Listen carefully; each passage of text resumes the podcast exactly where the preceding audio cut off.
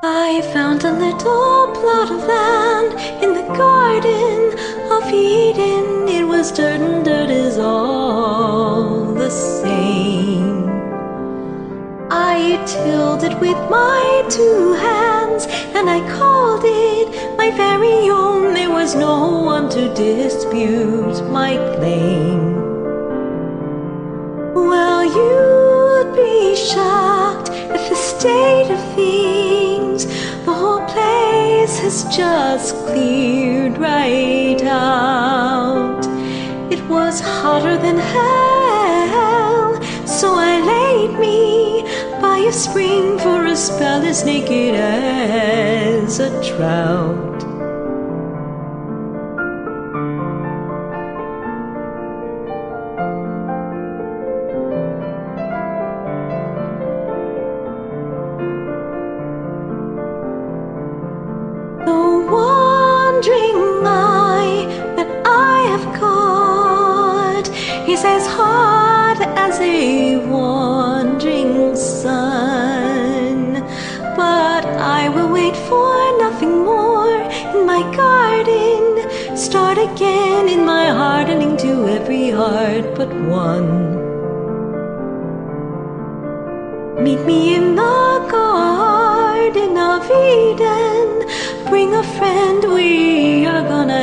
Ourselves a time. We are gonna have a garden party. It's on me, no sorry, it's my dime. We broke our hearts in the war between St. George and the dragon.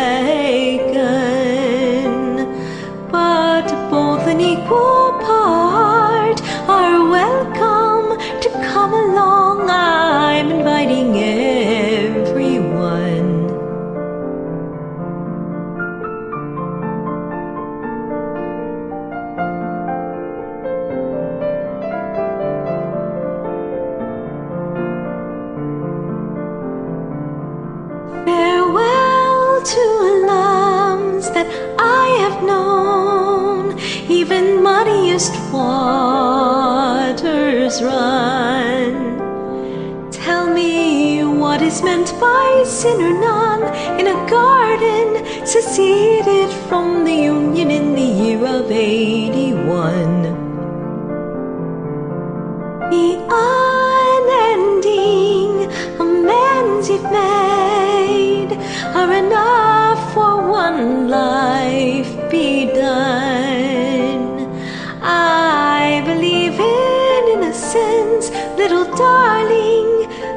again. I believe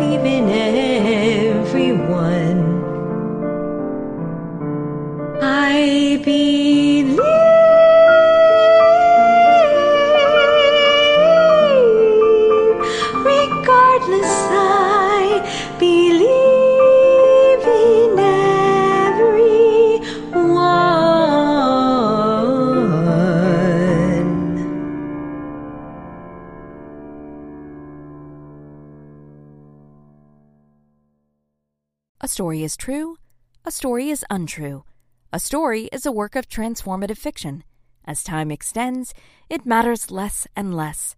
Hello, I'm Kendra Spring Classic, and welcome back to Reading Between the Lines, a podcast by fandom nerds for fandom nerds.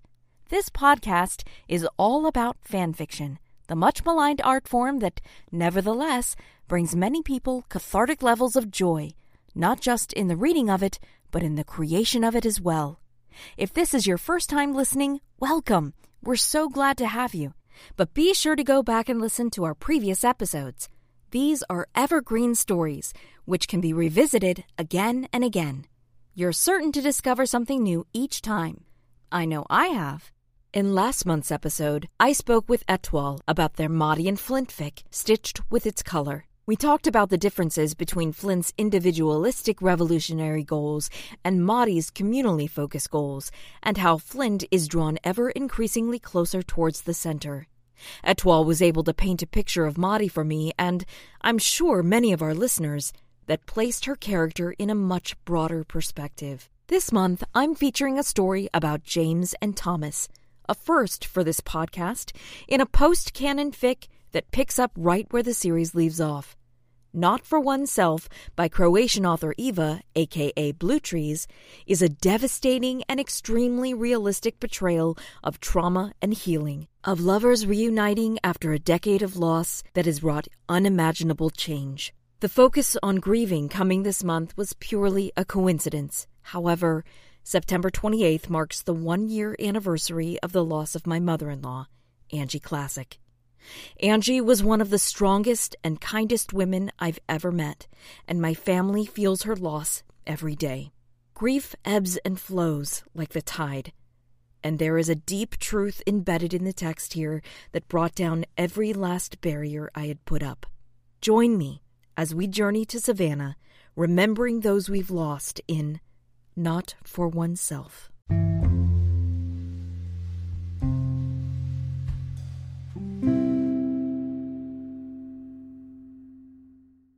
Not for Oneself by Bluetrees. Summary What did Odysseus say to Penelope when he came back to Ithaca? And what did Achilles say to Patroclus when they met in the afterlife?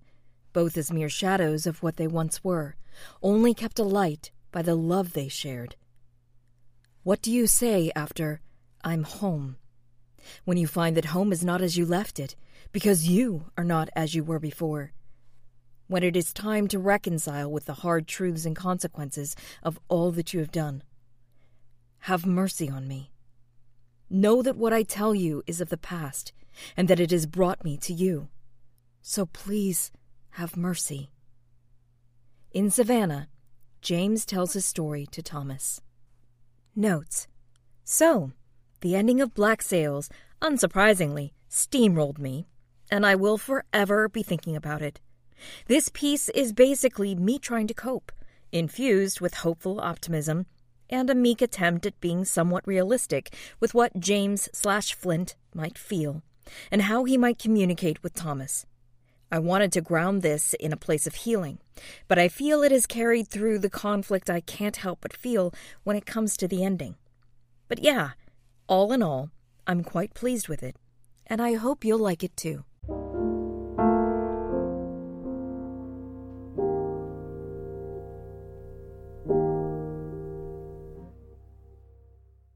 Not for Oneself by Bluetrees. Look back over the past, with its changing empires that rose and fell, and you can foresee the future too. Marcus Aurelius.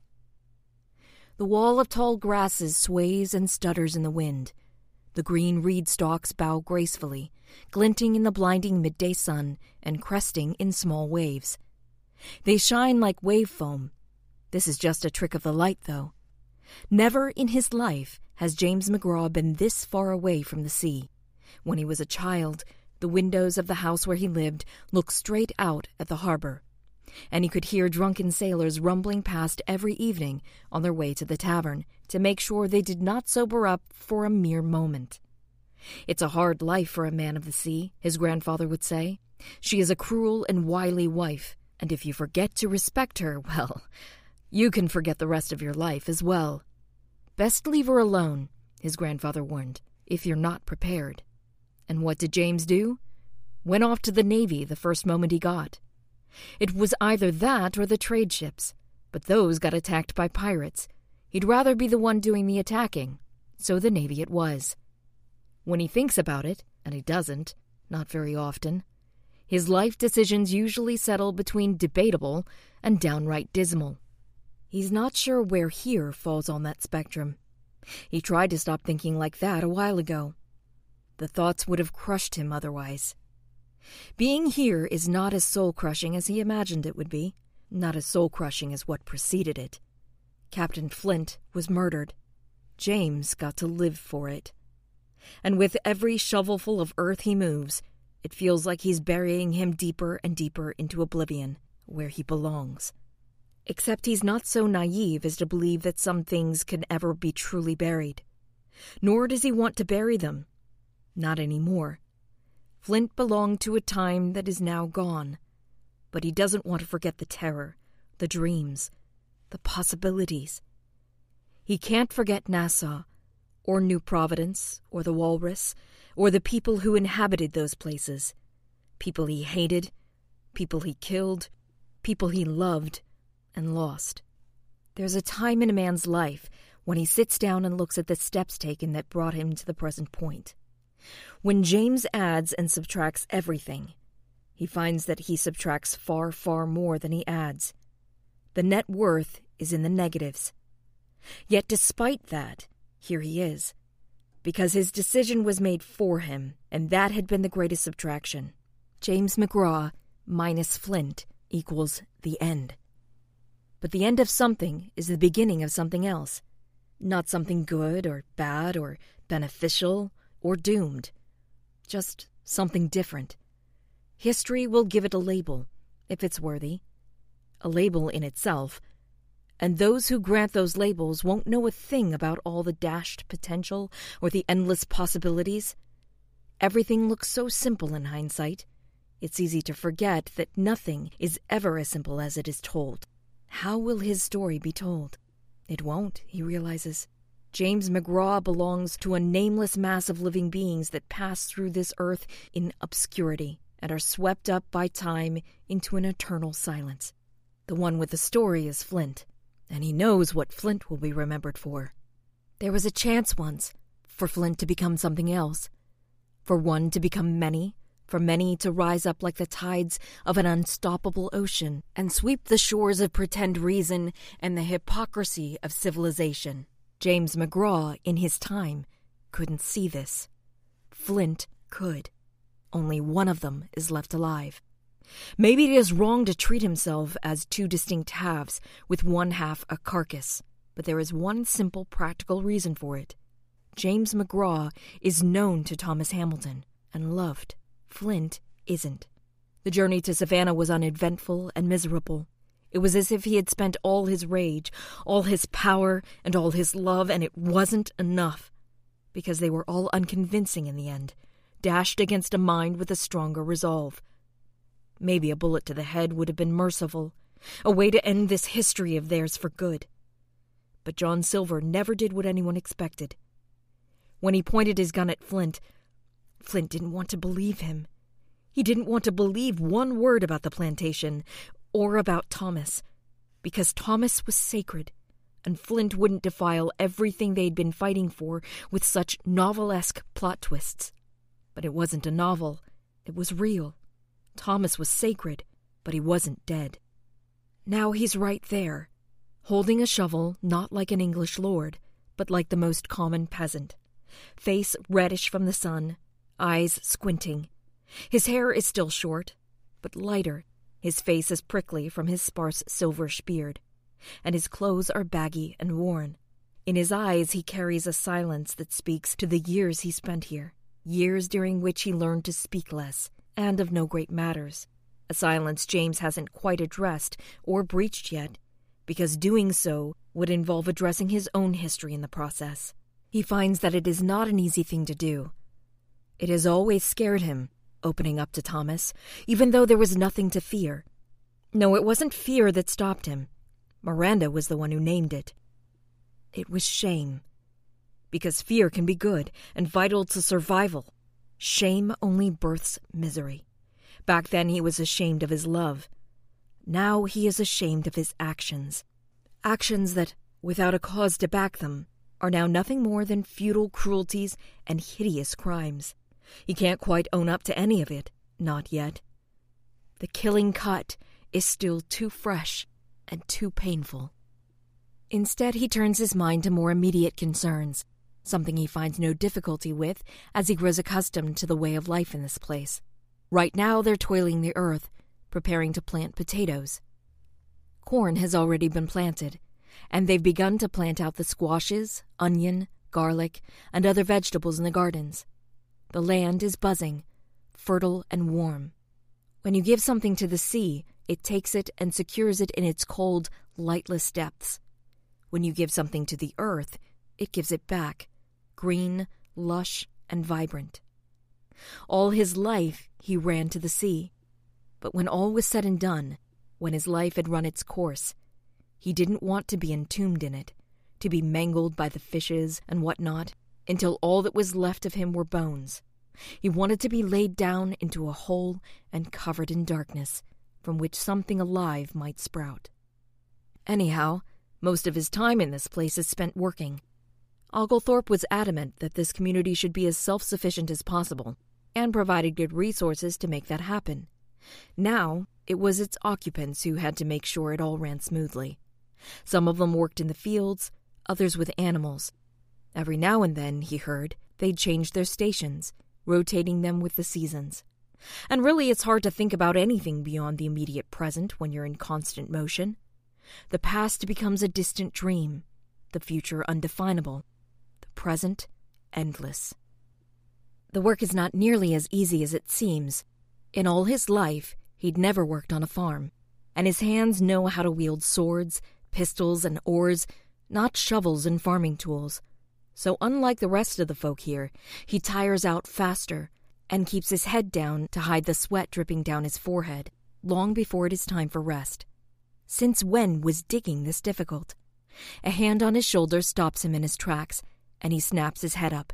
You're doing it wrong, Thomas says, and positions his shovel at a lower angle, moving over chunks of the ground to make neat little rows. Like this. James imitates the motion and is rewarded with a nod and a silent smile before Thomas is back at his row. By lunchtime, they've managed to dig it all up and plant the tubers, and James's spine doesn't feel like it's about to pop out of his body. He might get used to this, he thinks, with cold dread in his stomach. He doesn't know any of the people here. He sees them and hears their names, but he makes no effort to speak with any of the men who are being kept here. He was told that they are sons of important families, but even back in the day he didn't pay them much mind and he certainly wouldn't know if he knew any one of them in his past life. They know what Thomas and he are. Well, it would be hard for them not to, when the first thing they did upon seeing each other was to kiss. Until he kissed him, James wasn't sure if Thomas was even real. He had seen Miranda standing by his side many, many times, and she seemed to draw breath, but she would turn into mist the moment he reached out. He thought the same would happen with Thomas, but he remained solid and close and real. That and almost half of them are just the same. Oglethorpe pays it no mind, and it's not out of benevolence or agreement. He just doesn't. After all, you can get away with a lot when the eyes of the world are averted, and that is true anywhere. The matter of the fact is that Alfred Hamilton would have found a way to remove Thomas either way. The affair with James provided a good opportunity to deal with what was essentially a political animosity. His son was too big of a liability, and they called James a monster. It's strange, this openness and its inconsequentiality. It makes this place feel all the more unreal. And James wonders whether he might have actually died there on Skeleton Island, and whether this is an afterlife of some sort. He imagines there wouldn't be just Thomas and him if it were, though although he imagines he won't be spending his afterlife where the two of them will either. They cook for themselves here, too. He hopes to God he'll be far too dulled out by this place to feel anything by the time he's assigned kitchen duty. It's some sort of stew they're having today. No meat. He's been told there's only meat for Christmas and Easter, but it is a hearty enough mix of grains and vegetables with wheat bread on the side that is actually far more decent than he could have imagined. It's fresh, and still retains some of its morning warmth. He'd forgotten that taste after years of hardtack and half stale black bread on board. It is a good meal, and at least he's comforted by the fact that the gaunt sleekness of Thomas' face is not a consequence of malnourishment. They all eat together in a common hall, a huge room with eight long wooden tables stretching from one end to the other. Curiously, their wardens eat with them, but they're placed at their own table at the head of the room. None carry any weapons, nor do they look particularly frightening. Aside from their uniform, they might pass as the rest of them easily enough. Nobody ever makes a move on them. Nobody wants to. After all, there is nothing outside this place but wilderness. True, unmapped wilderness, unknown to the European man that hides dangers that are best left in the dark. Even if anyone managed to escape, where would they go? And if they depose their wardens, What would they change? Their lives would just be made that much harder. All things considered, this cage is the kindest place for them. Yet it is a cage, nonetheless. Therefore, no one speaks to the guards, nor do the guards ever attempt to speak to them. They just share the space and inhabit their own spheres of silence. Thomas asks nothing. He's always been a patient man, almost to his own detriment, especially when it came to someone as stubborn and oblivious as James. Now James is grateful for this silence and for the fact that all these years haven't blotted out that patience of his. If anything, they've made it more profound. It isn't until afternoon has bled into dusk and they've all left their work for the day that Thomas pulls him aside with a quiet beckon and leads him to the very edge of the property, which is a fair walk away from where they all sleep, to where the wall of grasses blends with the forest, looming and lush. It is a quiet place, which feels superfluous to say. It is all quiet here, but the silence here feels lighter somehow. Nobody really minds where we go and how we choose to spend our leisure time, as long as the work is done, Thomas says. And I find this is a good place to think. We're here to think, Thomas chuckles, if you want to. This place is different from London, different from New Providence, and different from the jungle of Skeleton Island. The forest here reminds him of something more primeval and hauntingly familiar, a place he might have known in his early childhood, where all memories have long erased themselves, and those that remain hang around like faint smoke after the candlelight is long gone out. As if on instinct, he throws himself on the bed of grass and looks up in the orange purple sky. Another day passing into night, and with him still alive to witness it. The sky will continue to change in cycles after he's swallowed by the earth, and it is a comforting thought. He failed, but there are those who will not.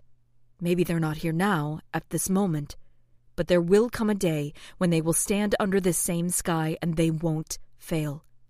As long as the world keeps going, there will come someone who will not fail.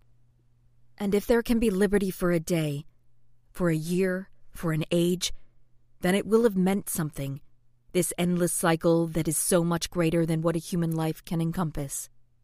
Thomas sits down next to him, the tall grasses rustle around them. This place felt unreal when I first got here.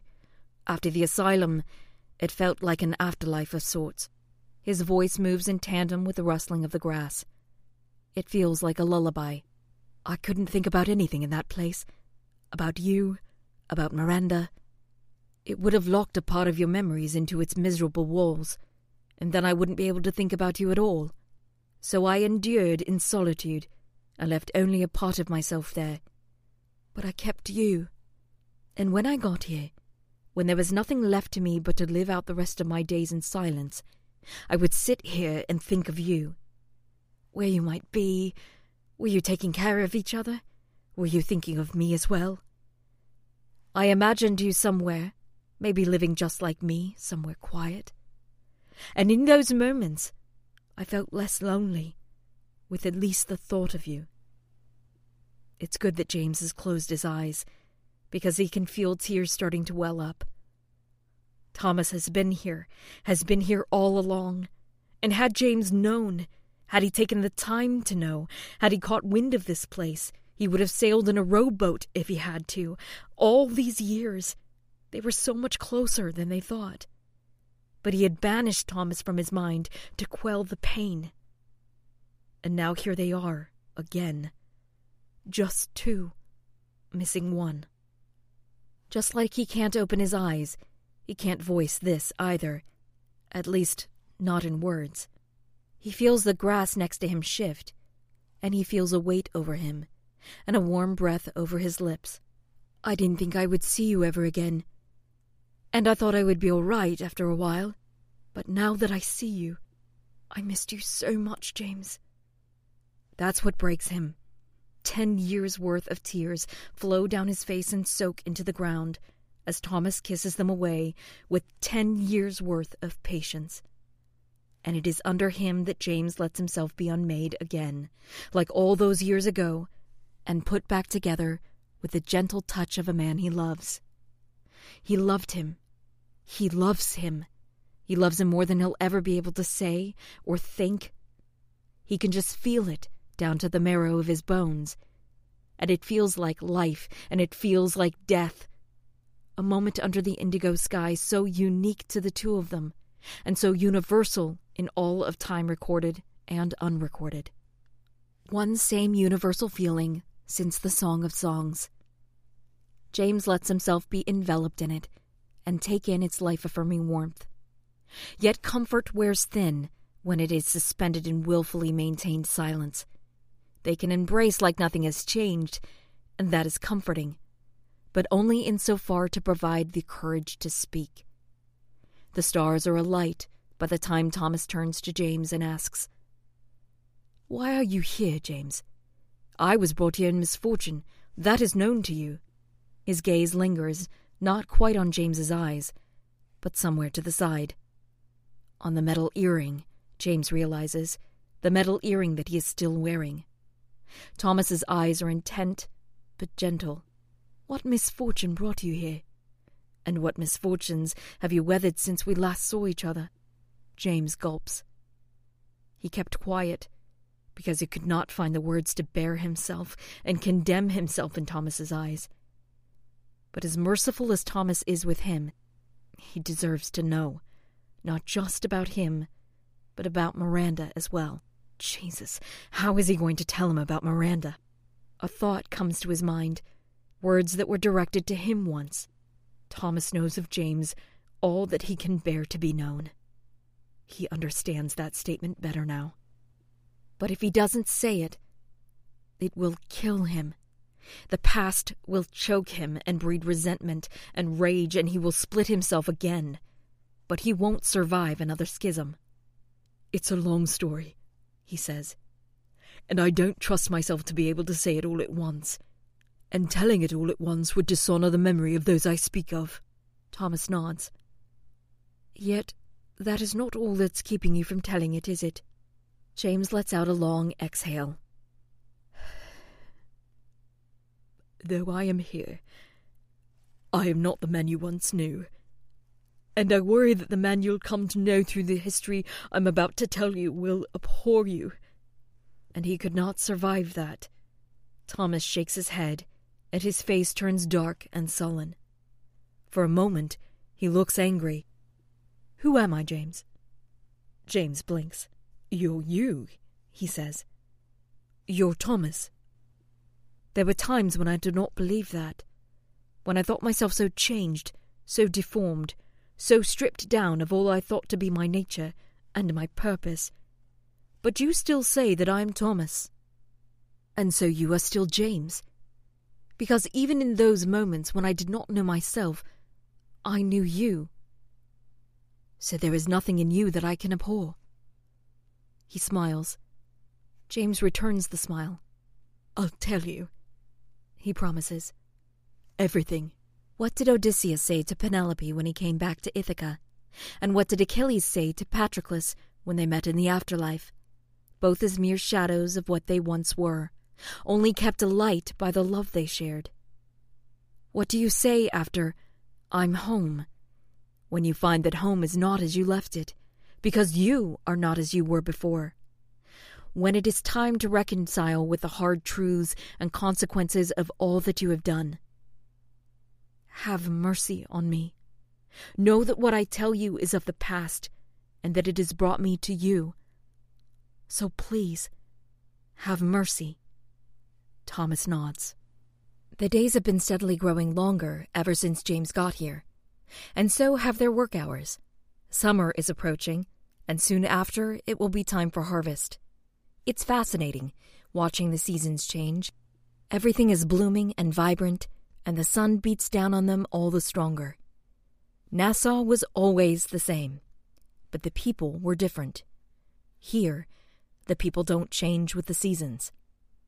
When he first came here, he expected that the place would be run like a prison. It seems more like a boarding school, down to the layout of their dormitories. First of all, they don't all sleep huddled in the same room. While the bathroom is communal, their rooms are shared in pairs.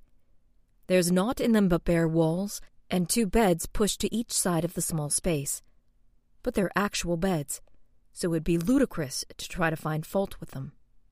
James hasn't spoken more than five words with the man he shares the room with, who introduced himself as Philip and nothing more. Nobody ever introduces themselves with anything but their first name here, either because they've grown to resent their family names or because they simply see that they serve no purpose here. And James knows the importance of a name in high society. To these people, the act of stripping that name might be likened to a first death. His first death was in gaining a name. He's feeling less unmoored now. Much can be borne when the mind is given a routine, and the speed with which a human being can grow accustomed to a new routine is astonishing and terrifying. Accustomed, though not accepting. This place is effectively timeless, isolated from any society, but not so isolated as to be unknown to the Crown. And the Crown allows only that which is useful to it to exist. How this plantation is useful to it, he cannot quite tell, for the produce is for their own use, and trade is impossible, since the place is supposed to be unknown. He suspects this might be an experiment on Oglethorpe's part, which doesn't put him at ease, since he knows a thing or two about the Crown's view on experiments. James spoke to him once, a few days after he was brought here. What we have here, Mr. McGraw, is not a penitentiary centre or an asylum. I am of the mind that history judges civilizations by how they treat their outcasts. I find it bears more resemblance to charity. All these men possess noble souls and aren't savages. As such, wouldn't it be more beneficial to employ them in honest work, rather than have them waste away? Though you are outcasts, the light of reason shines in you yet, as you are descendants of civilization. Others can't see it, but I can. So, no, this place is not meant to punish. It is meant to rehabilitate and thrive. I'm not doing this for myself, but for the greater good. I hope you understand that during your stay with us. Non sibi sed aliis. It was inscribed on the gates of this place. Not for oneself, but for others, for the greater good. The greater good is something James knows well, and it is a wonder how many swear by it, and how those who are at odds are fighting for the same greater good. It's the same in name only, though, because people fight for what they know, for the security of the past, for the illusion of stability. But the greater good is sometimes to break that security and expose how fragile it is. The greater good you might never see blood soaked, scorched earth that will one day be a field of red poppies. James thinks about home and freezes when images of New Providence appear in his mind images of a Nassau reformed, and of remnants of a razed house. They were outcasts there, and they made their own space. Here the Empire has made a space for those it once removed, like a corral for animals. Then again, what difference is there between the two? This place and Nassau exist because of England. England needs this place, and it needs Nassau because civilization needs its monsters. In fighting them, it defines its own existence and affirms its own identity. The New World did not exist before because the Old World laid no claim to it. It did not need it to build its own identity. The New World is a blank slate, where all the symptoms of the Old One are made evident in its endless forward movement to dispel the dark, to spread the light of reason, their reason. But this place is not dark. This place had a life of its own, a history of its own, a people of its own, a people deemed soulless and savage, uncivilized. Because just as there is one God in the heavens, there is only one correct way to be on earth, and all else is to be purified, purged, enlightened. James believed this once. He believed his way to be the right one. He knows now that it is not so and he wonders how much more blood will be spilt and land taken and razed in a futile quest to spread the rot of reason, and wonders what weeds will grow out of that ground. God damn it all. God damn this place. God damn their reason. The division between who is deemed human and who animal. He thought Flint was all his anger. But James is pretty angry by himself as well. But James is so much lesser than Flint James betrayed that part of himself, and that is why he is here. He wanted peace, didn't he? Here it is. He tells a story to Thomas in the evenings, in what he comes to regard as their spot. It feels strange to recount it, after all the events have become muddled in his mind, with only a few key moments standing out like points of light, to which the rest of the memories rush to like flies. It takes effort, first to order his thoughts, then to get them out somewhat coherently. He hasn't done this since. well, since he and Silver buried that damned treasure. He tells Thomas about the voyage he and Miranda took to New Providence, and the new name he took on. Our purpose was to save Nassau, and that failed. At that time I was enraged. All I wanted was to get back at England and show them how blind they all were.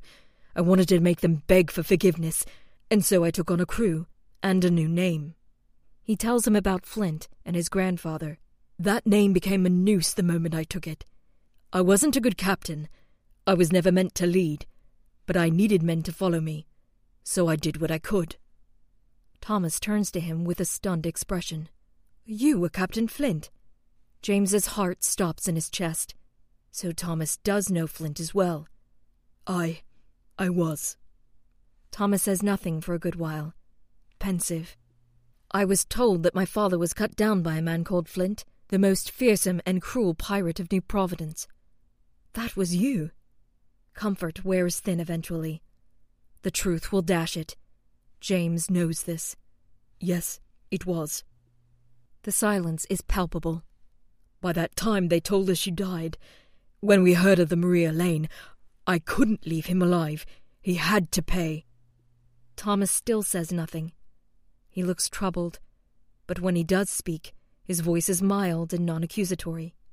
I always thought that it was ironic that he perished by a pirate's hand. And to think he perished by your hand. Thomas shakes his head. What a sad man. His demons caught up to him, and you were a demon of his making. Demons. Monsters. They're all fiction until they come at you with a cutlass in hand. And Lord Hamilton did indeed believe Flint to be a fiction and had long expelled any notion of James McGraw out of his mind. Did he recognize you? James doesn't remember all the people he's killed, but he remembers him.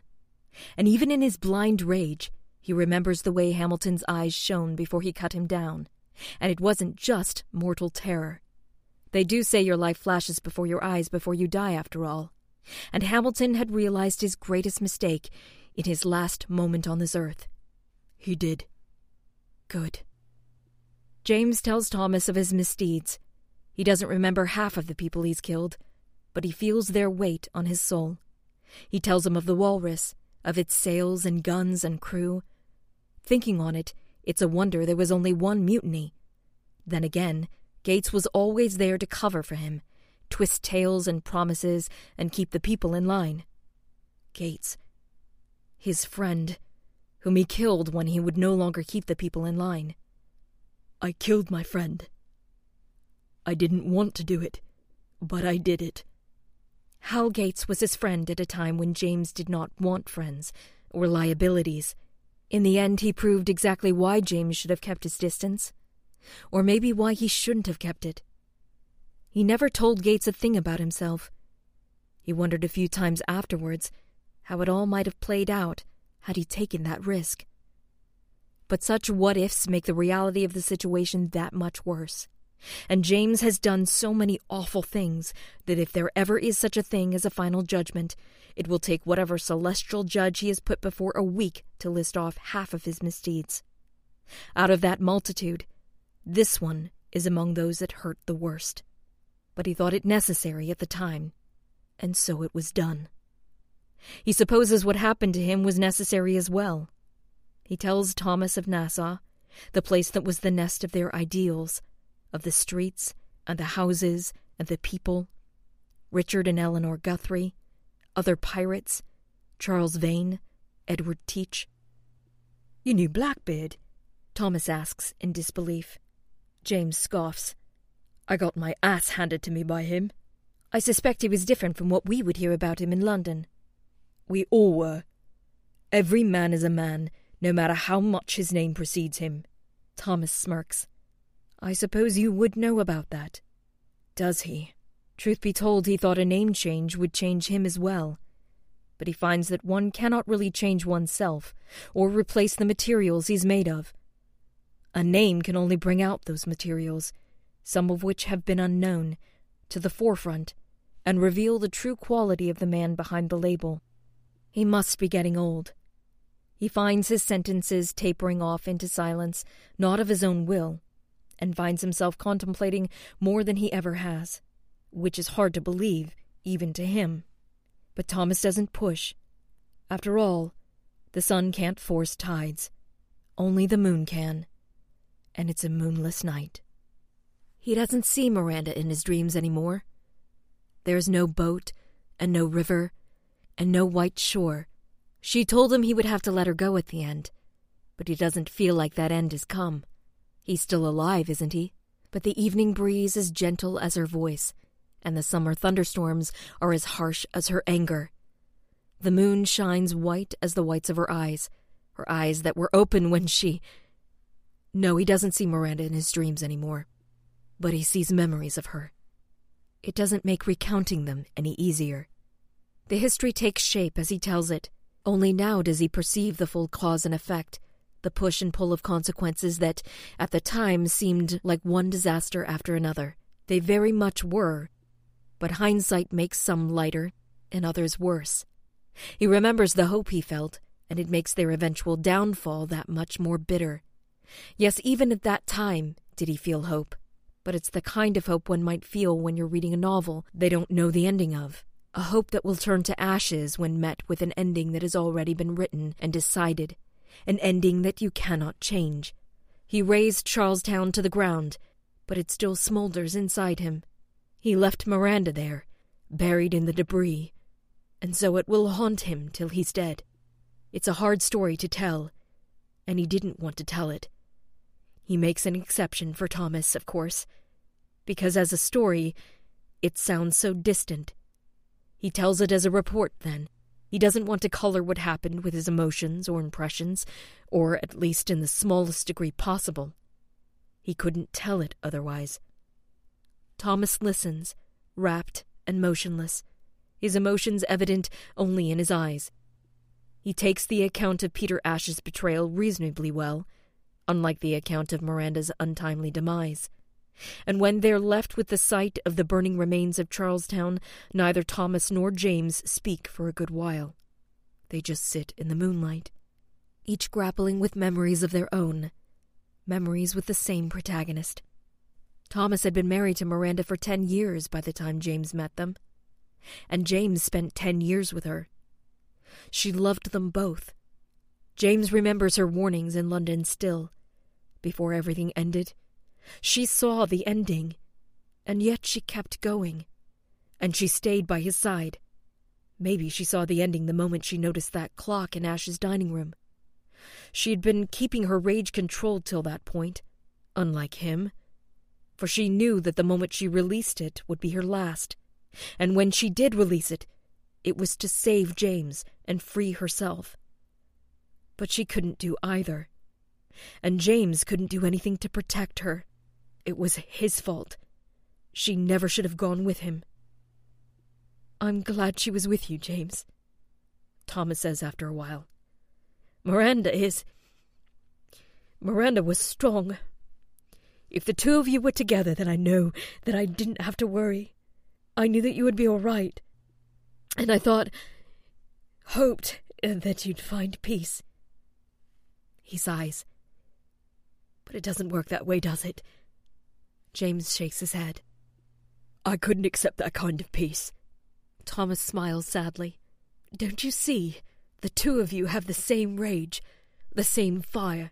Odd pairs work well when they are opposites to balance each other out, but the two of you were kindred spirits. I suppose that's why it had to be the three of us. In New Providence, it was James and Miranda and a ghost. Here, it is James and Thomas and a ghost. They're not two. They never were. They are three. Always three. Always missing one. He wonders what she would say now had she lived to see Thomas again. But that would not have been possible had she lived. Hell is being forced to choose between two inevitabilities. What is it, then? To live through two inevitabilities without the ability to choose. That's just life, it seems.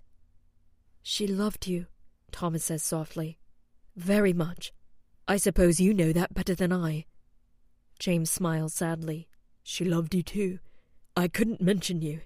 She was the one who brought you out. Miranda preserved your memory better than I ever could have. She preserved Thomas's memory and James's name. Did he ever acknowledge that? Did he ever take the time to see that? When I lost her, James continues, I lost myself as well. Nothing I did made any sense any more. Living as I did was a lost cause. He smirks bitterly. I wasn't a person, Thomas. I was a monster. A monster, made of his worst instincts and given free rein willingly. Maybe in the eyes of some, Thomas concedes, but what twists men's souls isn't monstrosity. It's misfortune, grief, things that may be in your reach to control and minimize, or things that are out of it completely. I used to believe that when a man can hold himself accountable for that which he can control and accept that which he cannot, he can never be warped. Do you believe it still? In some ways. I think I would have perished a long time ago if I didn't. Although I've learned that some things ought not to be ever accepted in exchange for placidity. Glowing in the moonlight, his face looks benevolent, saintly almost. Such as? Hopelessness, laws, shame. Thomas Hamilton would know no shame, because he was true to himself and true to the ones he loved, and so he could not believe life out of reach of hope or make peace with that which others dictated as common sense.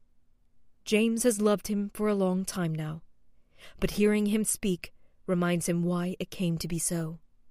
How do you live with your grief, then? Thomas's eyes twinkle with experience.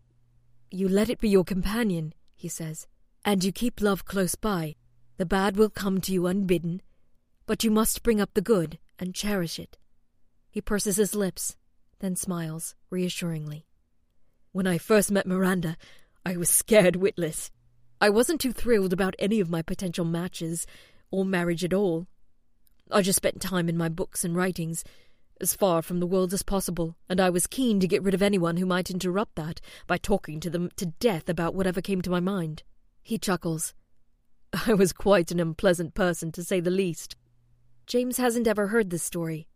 In his mind, he tries to imagine this younger, more abrasive Thomas. Funnily enough, he can sort of see it. She was stunning. I think she was wearing orange or yellow. It stood out. She smiled, and suddenly I was scared. I knew then that my tactics wouldn't work. So I didn't speak to her at all. She was the one who finally approached me. He smiles now, eyes distant, as if he can really see her in that moment. She said that if I should be so inclined to be rude, that at least I shouldn't be dull as well. and from our conversation henceforth I knew I wanted nobody else but her for a lifelong companion. Until you came along. James finds that he is smiling as well, it's funny to imagine both of them young, and not yet as the unshakable duo he met them as. Thomas looks at him. Now it's your turn. Bring it up. Live with your grief. And keep love close by. Cold shivers start at the back of James's neck, and they've got nothing to do with the cold night air. Images come to his mind unbidden.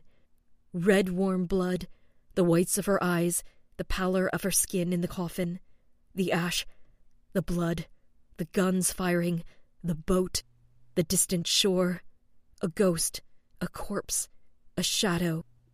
And he sees her, in the Barlow house, setting plates on the wooden table, hair pulled back, in a simple, worn beige dress. The memory is like a painting, oil and pigments moving in a mass of abstract shapes. Her face illuminated by candlelight, painted in chiaroscuro, with long, dramatic shadows. He's come back after three weeks at sea. He found himself at the wrong end of a cutlass and almost had his height altered by a head's length. But he won't tell her that. She's smiling and he's at peace. He's only ever at peace here. She's saying something to him, or she's reading, sometimes singing. When he wakes in the middle of the night, drenched in cold sweat and tears, she hums Sometimes she's just there, and that's all that matters. Then he sees her in a royal green gown, hair done up in coils and curls, bejeweled, regal. She sits by him as she tells him to be careful, and her eyes are so knowing and honest they might as well be his own. Then he sees her from across the table, in dim light, after a ruined dinner, and suddenly he's trapped between her and Thomas, two states of being he has kept separate all his life. And though he did kiss Thomas, he regrets it. No, he fears what it means, because it was an honest kiss. He makes up a flimsy excuse and rushes out, heart beating as if he's half dead from a pursuit. Thomas flinches and huffs out a laugh. God, I thought I'd ruined it all then, he says. You looked bewildered. Even now, James remembers the feeling well. Like a free fall, a dive into the depths he always glanced at, but never dared approach. A simple, sweeping answer to all his questions. He was stupefied. But he didn't make it to the door before they stopped him. How did she say it then? You're a good man, James, Thomas echoes. He remembers it well. You're both good men, and if you would love each other as good men, then there can be no reproach in it from me, nor shame from you. I don't think I'll ever forget those words. And from then on, it was the three of them. And they were happy for a while. And though he'll never be as happy as he was back then, James was happy with her in those quiet moments in the Barlow house. Just like he's happy now, saying these things after keeping them locked up for far, far too long. Foolishly, he hopes she can hear it and know that they haven't forgotten her. Foolishly, he hopes there will come a time, or place beyond time, where the three of them will meet again. Until then, they exchange memory after memory in the brisk night air. The next morning, James wakes up with a cough that aches in his very lungs. He feels sluggish and worn, not at all like one ought to feel after sleeping the whole night, something that he has come to count as a success in and of itself. He brushes it off and gets up all the same, doubling over in a cough as he does. But he does manage to get himself out into the fields. He doesn't even realize what has happened when he looks at the sky and the blinding flash of sunlight becomes pitch black. He blinks, just for a moment, and when he opens his eyes, it's not the sky he sees, but a circle of heads, with varying expressions of worry and distress. It's Thomas and Philip who put him on his feet and march him to the infirmary. By then, the world is spinning, and he feels so very tired. You're burning up, Thomas says in tandem with the doctor's. You can leave him to me. Get back to your work. The doctor is a sallow, gray skinned man with thin hands and long knuckled fingers. His touch is cool against James's blazing forehead, and the man frowns. Fever, he mumbles. He holds up four fingers in front of James. How many fingers am I holding up? James can't quite get the words out. Delirium, the doctor mumbles again and disappears. When he's back, he's carrying a tiny wooden dish that he brings up to James's dry lips and bids him to drink whatever the hell is inside. James does so about as well as he can, Mostly he just swallows what the doctor is pouring into his mouth, and winces from the bitterness. It could be poison for all he knows. Maybe the sick are a liability here. Maybe they're tranquilized and put down like lame horses. Sure enough, his vision begins to blur, and his grip on consciousness recedes. Well, at least he's glad he got to tell Thomas what happened to Miranda. He could have told him he loved him, too. But James wasn't given poison. He does wake up eventually, as dusk settles around him, and the pain inside his skull and the rest of his body has subsided.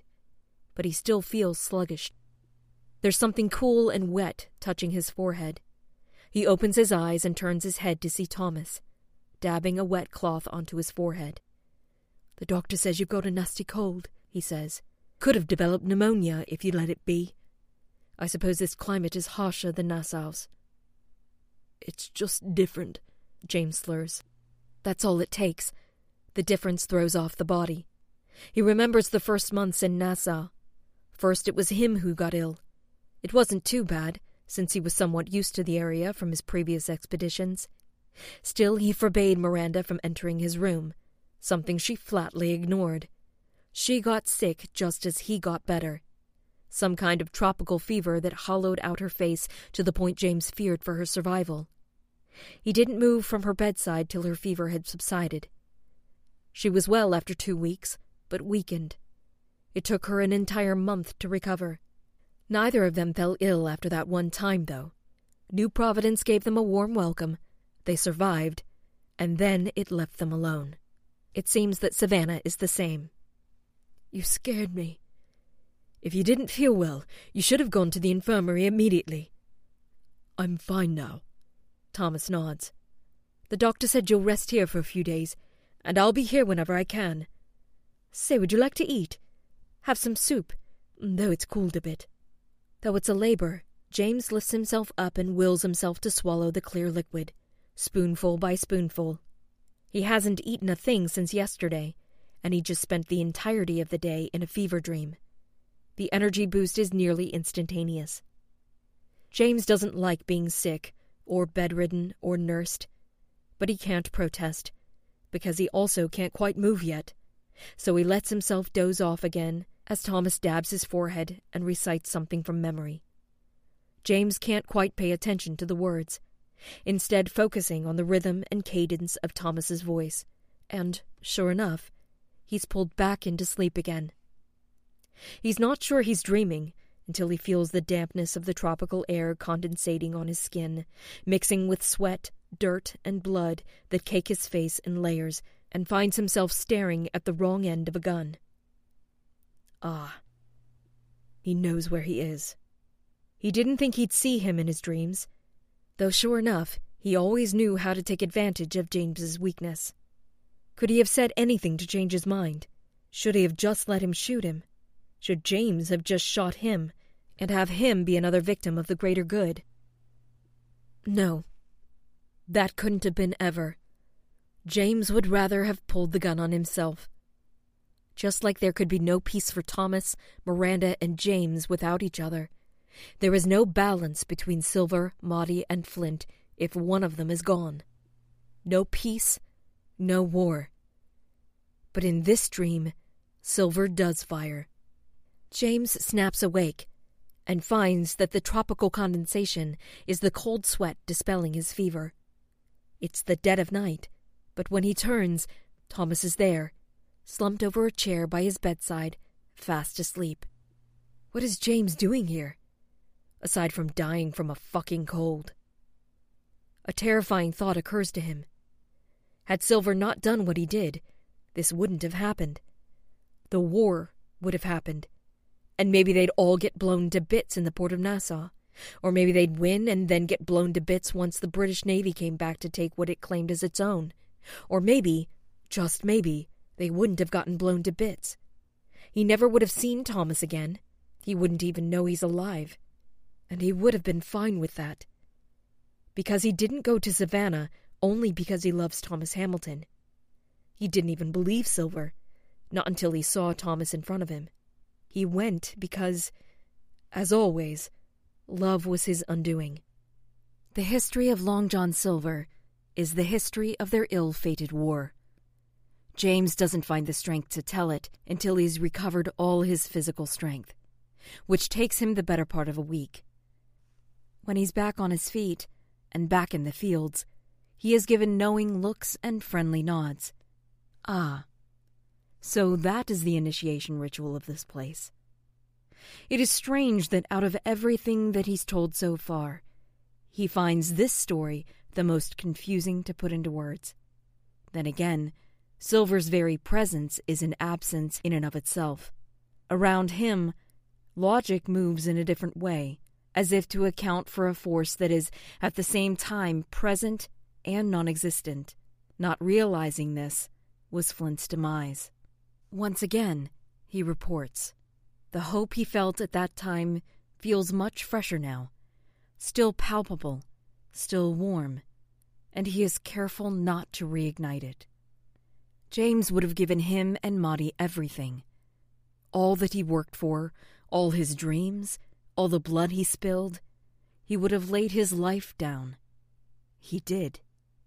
John Silver looked at it and did not accept it. Did he even look at it? Could he see Nassau at all? Could he see James and Madi? Or was it just his devotion that blinded him? James thought he could talk him out of it. But when two wills are equally as strong, the one that wins is usually the one that holds a gun. No, Silver did see him, and Madi, and their future. He could see it all, and he knew that he would never allow any of it to come to pass. Silver chose them, and in choosing them, he lost them both. Thomas listens without interrupting once. I wanted to fight the world, James says. Nassau would have been the beginning of a tidal wave, and we could have proven to all those empires that they did not own us. All they do is take. It was time for us to reclaim what was taken. Ah, there it is, the smoldering coals inside him crackling and coming to life with each word he says. Flint may have started this journey because of the injustice he suffered and the people he lost, but the war was not only his own. The war belonged to the many, to all those who could not find prosperity and happiness under the imperial yoke. In London, he thought that pardons would bring pirates back to England and that all would be well. In Charlestown, he thought a self governed Nassau could strike a compromise. Afterwards, he realized there could be no compromise. The empire itself was wrong, in discord with the very notion of freedom. And all his and Thomas's notions felt so childish and naive in the light of this very simple fact. A man cannot see beyond the limits of a system while within it, Thomas sighs. And for all our ideas, I suppose that was the fundamental error of it all. Yet I cannot see past it yet. I know it is not inevitable, and that it is doomed to crumble and fall like all the empires before it. But I cannot see any new shapes, just darkness. If Thomas Hamilton cannot see past the darkness, who can? Then again, he was always moving in daylight. He never got to get out of the system he knew his entire life. And if James knows something, it is that the system must first be revealed and dismantled within oneself. It is only then that one can see the world clearly. It can be done, James says. I've seen it. I've lived it. And I did not understand it at first, but few people can. After a while, I believed in it. A world without England is possible, and that is what is inevitable. Thomas smiles. I wonder whether I would have made a good pirate.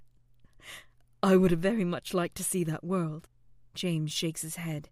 There are no good pirates, he says, himself included.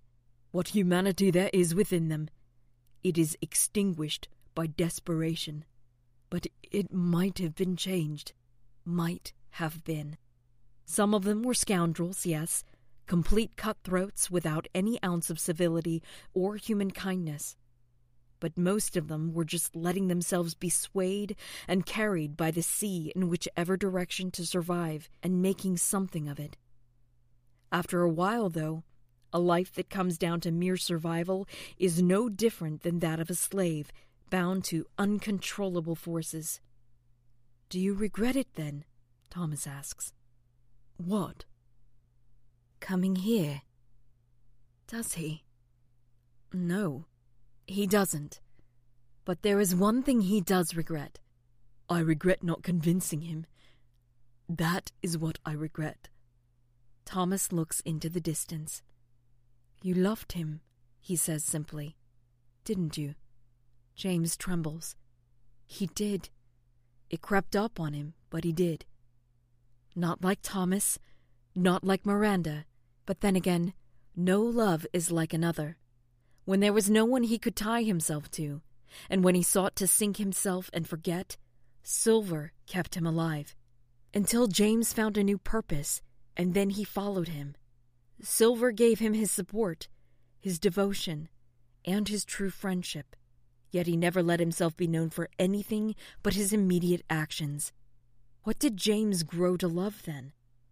He believed him to be good, loyal, and steadfast, but he never did know him. Not really. What would he tell him if he saw him again? He told him all there was to tell. He'd just ask him a question. A question that Silver would probably echo right back at him. Are you happy? And they'd both have the same answer. I don't know. James shudders. I wish it were different, he murmurs. He wishes he didn't have to cut off parts of his conscience just to be able to live with himself. He's butchered himself beyond recognition throughout his life, and all for nothing. He doesn't know what the point was. Here, the answer is only ever more elusive. He wanted Thomas. He wanted Miranda. He wanted peace. He wanted war.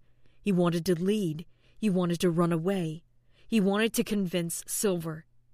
He was glad he didn't manage it. He hates this place. He is at peace here.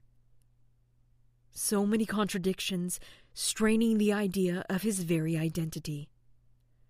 The high tide and the low tide, pushing and pulling. And yet it is all the same sea. Thomas sighs and leans on his shoulder. Maybe I am selfish in my happiness at having you here, but I won't deny it. Still, I'd like to have seen that world of yours. Then he laughs bitterly, and it sounds like he's crying. Strange, isn't it? This reality where you're here with me, and the other one, where we never see each other again, both make just as much sense to me. Had I remained a ghost, things would have been different for you. I never wanted to be a noose to you but it seems that's what I am. Captain Flint escaped the noose many times, but the one he couldn't escape was Thomas Hamilton. And Captain Flint is a noose to James McGraw. Had Thomas remained a ghost, Silver would have shot him and buried him next to the cache. Love makes the world and unmakes it, blesses and damns in equal measure. Maybe, James acquiesces. But maybe it must be so. To choose between two inevitabilities is hell. But damn it. Maybe there is a way to find something down the middle. Or maybe the two can coexist. He is the living proof. Captain Flint was supposed to be dead, buried. James hated him so, and he wouldn't miss him. But under any name, he is not something foreign and distant from him. It is himself, the past, the present, and whatever future he's got left. Who knows what will come of it? he murmurs. How much suffering could have been averted had we succeeded? How many more centuries will follow, and how many more will lay their lives down? How many won't even get that chance? But it had to have meant something. It can't all be undone. What does it matter in the end? What can he do here, powerless and unknown? His time is past, and he is spent. In time, his hands will come to know the shovel more than the sword or an oar. And one day, he won't even be able to hold the shovel. And then, nothing. The silence, the distant shore. He hopes he'll die before Thomas in his sleep if only because he wants someone else to carry on with his story for just a while longer, before it is extinguished forever. It can't be undone, Thomas says, not to console him. He believes it. There will always be those who will ask, but what if it were different? What lies in the dark, they'll ask, and that's where we will be. James smiles. You don't fear it, the dark. Thomas shakes his head. Once it has been illuminated, there is nothing to fear, and someone will do so, and they will care, because they will be the same as we are, a hundred years from now, or who knows how far, but they're out there, waiting for us.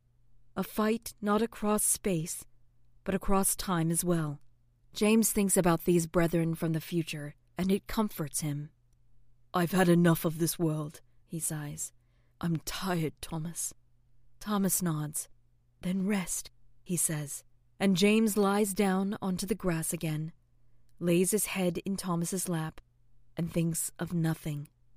When his time comes, he'll see his life spreading before him like a tapestry, and he'll come to know all the whys and hows, or maybe there will be no answer. But that moment has not yet come. So he slumbers and listens to the evening songbirds, not for others, but for himself.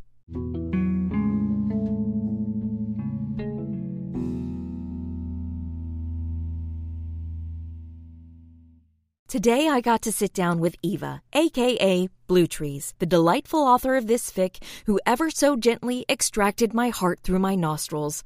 Fully a third of my recording session was comprised of cry breaks, and it's all thanks to her.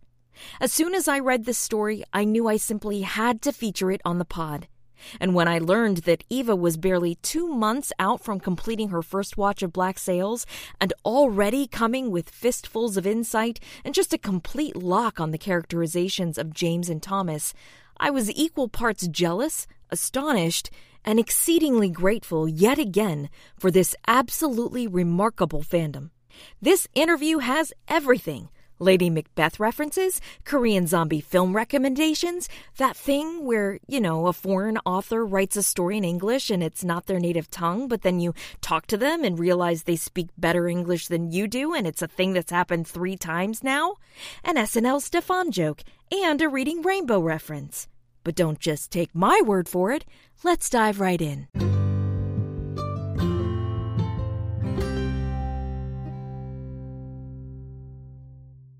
So, Iva, welcome to the podcast. It is so fantastic to have you.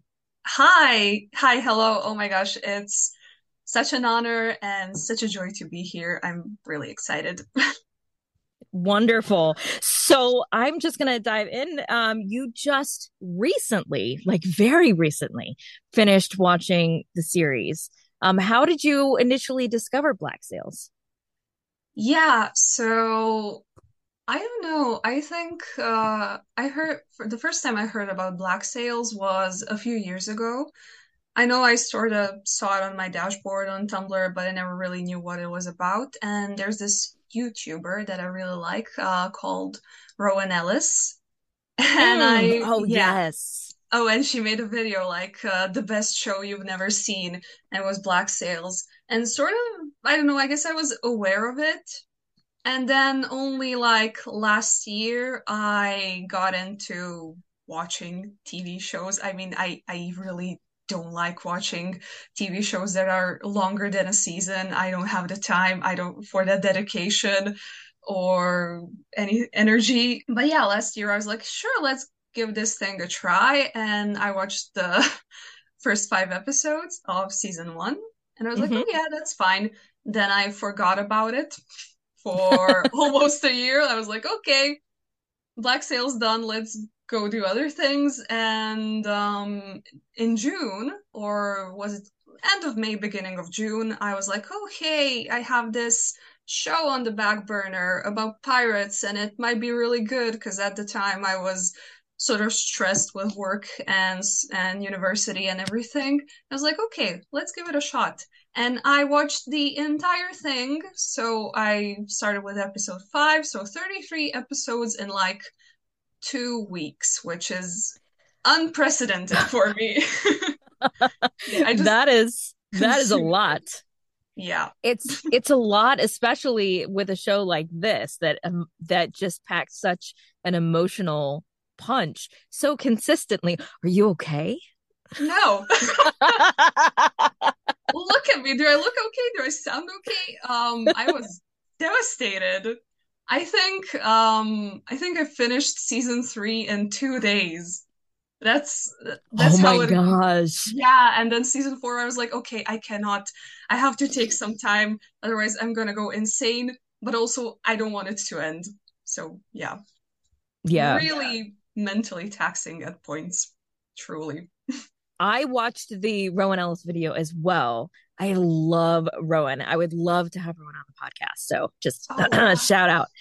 So, um, and I love the comparison that they make with um, Game of Thrones and mm-hmm. about the the focus on stories and the ending and everything. It's fantastic. So, what is your fandom background? Um, have you been involved artistically in other fandoms? I know I did see some anime in your AO3 categories there. Yeah, yeah. Um, well, I haven't really been active. I was more passive till like last year or so when I got really I mean, I I've been writing fan fiction since I was like 13, but it was usually for myself and it wasn't anything I would publish. I mean, the English was atrocious, shall I say? But yeah, last year, uh, the first quote unquote active participation in fandom was with this actually Korean uh, drama, uh, this uh, show called Beyond Evil. And um, so we're talking about Black Sails here, and obviously I love it. But uh, if I had, when I first watched Black Sails, I thought to myself, wow, this is like beyond evil for me. So, oh, I adore that show. Uh, and it was really the first thing that I felt this huge passion for and the need to create and interact. And I really met a lot of great friends through it. And I mean, I wrote like 28 fics in the span of like a year and a half, which is also kind of insane. That's like my main thing, I would say. Also, well, some anime, of course. Um, I was really into JoJo's Bizarre Adventure in high school. That mm. was my thing, and I still have like notebooks with a bunch of stories that I wrote from back then. I think I would have a great laugh reading them now. but also, um, what else did I do this year? Some Cowboy Bebop. I love that show. It's amazing. I don't know, maybe you've seen it? I haven't. If anime isn't really your thing, this is more like Western and uh, very jazz focused. It's got a great soundtrack. And I also wrote one fic for this year's uh, The Last of Us HBO show because that oh, also yes captured my heart dearly. But yeah. Ep- episode three? Episode three, baby. I watched it yeah. just for episode three and I was not disappointed. I cried so hard. It is absolutely a beautiful hour of television, but the whole show. I mean, I wasn't going to watch it. Then I saw that Craig Mazin was the showrunner. He did Chernobyl as well. And I was like, oh, yeah, this is going to wreck my emotions. And once you know it, it did. Yeah. but yeah. Uh, so as I mentioned, you just recently finished watching Black Sails and immediately started uh, writing fan fiction. What was it about Black Sails, or what kind of what element or moment uh, inspired you to start writing fic about it? Everything, honestly. oh my god. I mean, yeah, it's a very intense show, but um let's see. The first one I wrote was about James and Miranda, and I think it was their relationship uh that really got me thinking and the way uh the two of them worked together and then the way he was uh when he lost her. Um there's just something so very interesting about it because it's this deep love and devotion and it's not um it's a very interesting type of relationship that they have and a whole lot of history and really the part of black sails that got me was this backstory of flint and the build up to it and the slow reveals where you as the viewer slowly get to understand why he's doing what he's doing and all the things that you saw before suddenly you see in a completely different light. And you feel like you understand this frankly maniac better. And really that yeah that is what inspired me specifically like character wise but in general just the the whole story focus of the show you know a story about stories. And i think it's just really fertile ground for fans and for just i mean for viewers and fans and anyone to dig deeper and just play with it you know see what works see how they understand something. What happens if we look into this character or, or if we move this a bit to the left you know it's a show that lends itself well to interpretation as it really is that deep i would say yeah, I agree. And I think it is a testament to the absolute um, foundational strength of the writing um, yeah. that it it does lend itself not only to a lot of people, um, you know, do uh, AUs and divert from canon, which is fantastic. I absolutely love all of that. But the but the ability of fic writers uh, to just burrow deeper into the existing canon and go in and provide that missing the missing detail and fleshing out the backstory inside the structure of the canon and it still holds up and it still does not shift any of the existing structure yeah it's incredible that you're able to do that because there is such foundational strength in all of that writing. And there has, in recent times, um, I've been seeing on Discord a lot of discussions about season one and about a lot of the backlash that so many people have to season one. And when recommending it to friends, oh, you just got to push through season one. Oh, you know, season one's just not a, yeah. you go back on a rewatch. Season one is amazing. It really is because it sets so much up from the first episode. It's and just you, laying, yeah, yeah, so much structure in. And you know what gets me about season one? So when I so I recently rewatched the first three episodes and it really hit me how different the tone is. It really feels like a freaking comedy sometimes. Like I'm mm. watching mm. Episode one Flint. I'm I'm looking at him and I'm like, who are you? Look at you with your silly mustache and all smiley and cocky. And I'm like, oh my God, this man is so funny. And Silver, the first time he literally just rolls onto the scene and he starts doing his silver thing being a clown and it's like oh my god especially i mean I finished the show recently, so their season four selves are still kind of fresh in my mind. And when you contrast that, it's it's insane the mileage, the mileage, the distance they, mm-hmm. you know, they cross to become who they eventually become in the end, their treasure island selves, shall we say? And like you said, the story is so it's it's it's like a tapestry or something. It's so tightly woven and uh, yes, all the time while I was watching. So you just get bit by bit and you can see oh this character is connected to this character but actually this character mirrors this character and if you consider maybe these two share something and these are opposites but these two are also an alliance and it's really I am in awe of the structure and of the character writing. It's so good because if you think about it, in this show, every time there's an option for something bad to happen or to a character. So it's not just that a bad thing is going to happen, the worst possible thing is going to happen. And then the characters will have to somehow deal with it and that is incredibly compelling. You, you know it just pulls no punches. Yeah. And yeah. i really respect that. It's amazing. Yeah and it is a testament. Yeah going back and watching um the first couple of episodes directly after finishing it's it is such a stark contrast. And right. what that what that highlights is really how incredible these character arcs are that the that we've traveled on with these with these people and it's it's insane and the the parallels yeah that are set up purposely throughout the entirety of the series. There's mirrors, there's parallels, there's callbacks, dialogue is repeated in various situations, and that's all on purpose. There's absolutely no way that it can be anything other than absolutely meticulously planned. It's beautiful.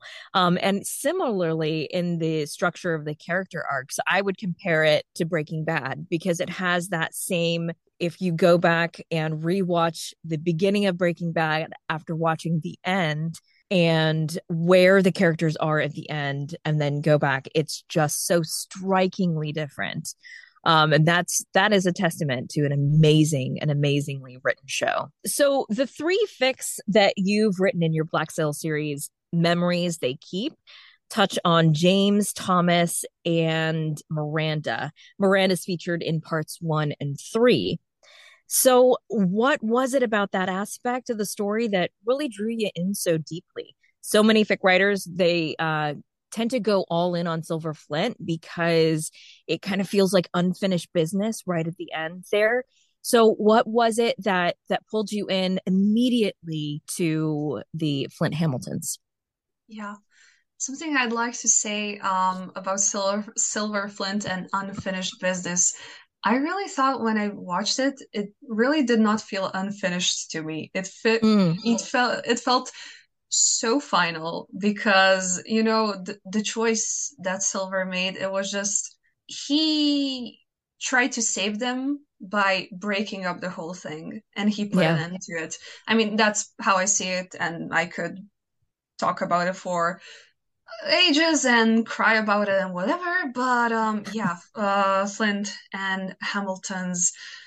It's really what drew me to that. I mean, first of all, I find it really compelling uh, mm-hmm. because mm-hmm. it's the three of them and the reveal of their relationship. So in season one, we get these hints that, you know, we obviously know that Flint and Miranda have something going on.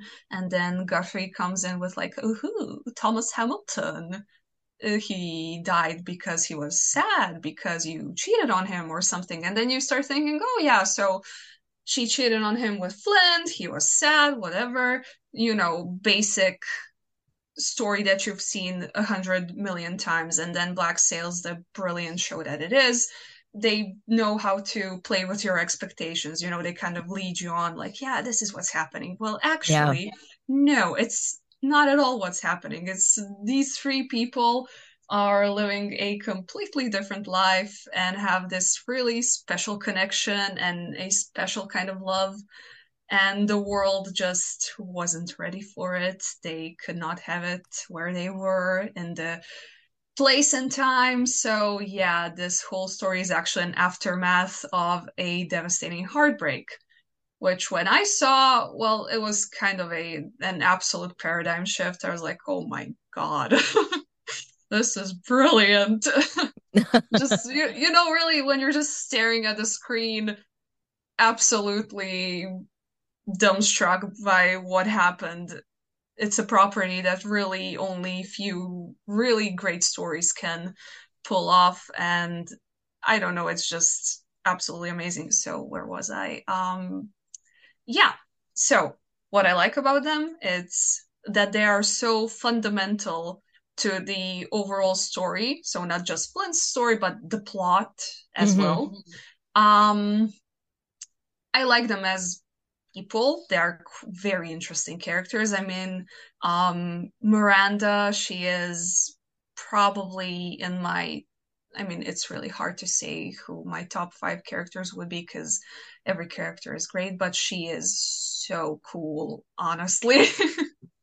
you know, this very strong, um, she's a very strong woman and she has these aspects you know she she is uh, radical free thinking but also has this more gentle maternal side to her but there's also this rage and frustration um flint flint is everything i absolutely love him and his whole story is just so compelling and thomas thomas is sort of this question mark to me, uh, which is honestly, I'm very happy that you chose to talk about this fic because that presented some challenges for me because we mm, don't mm-hmm. see a lot a lot of him. You know we see a bit in those flashbacks. We can sort of get the idea that he's this idealistic um, man with uh, morals of steel and his beliefs that he will not go back on and also his whole shtick with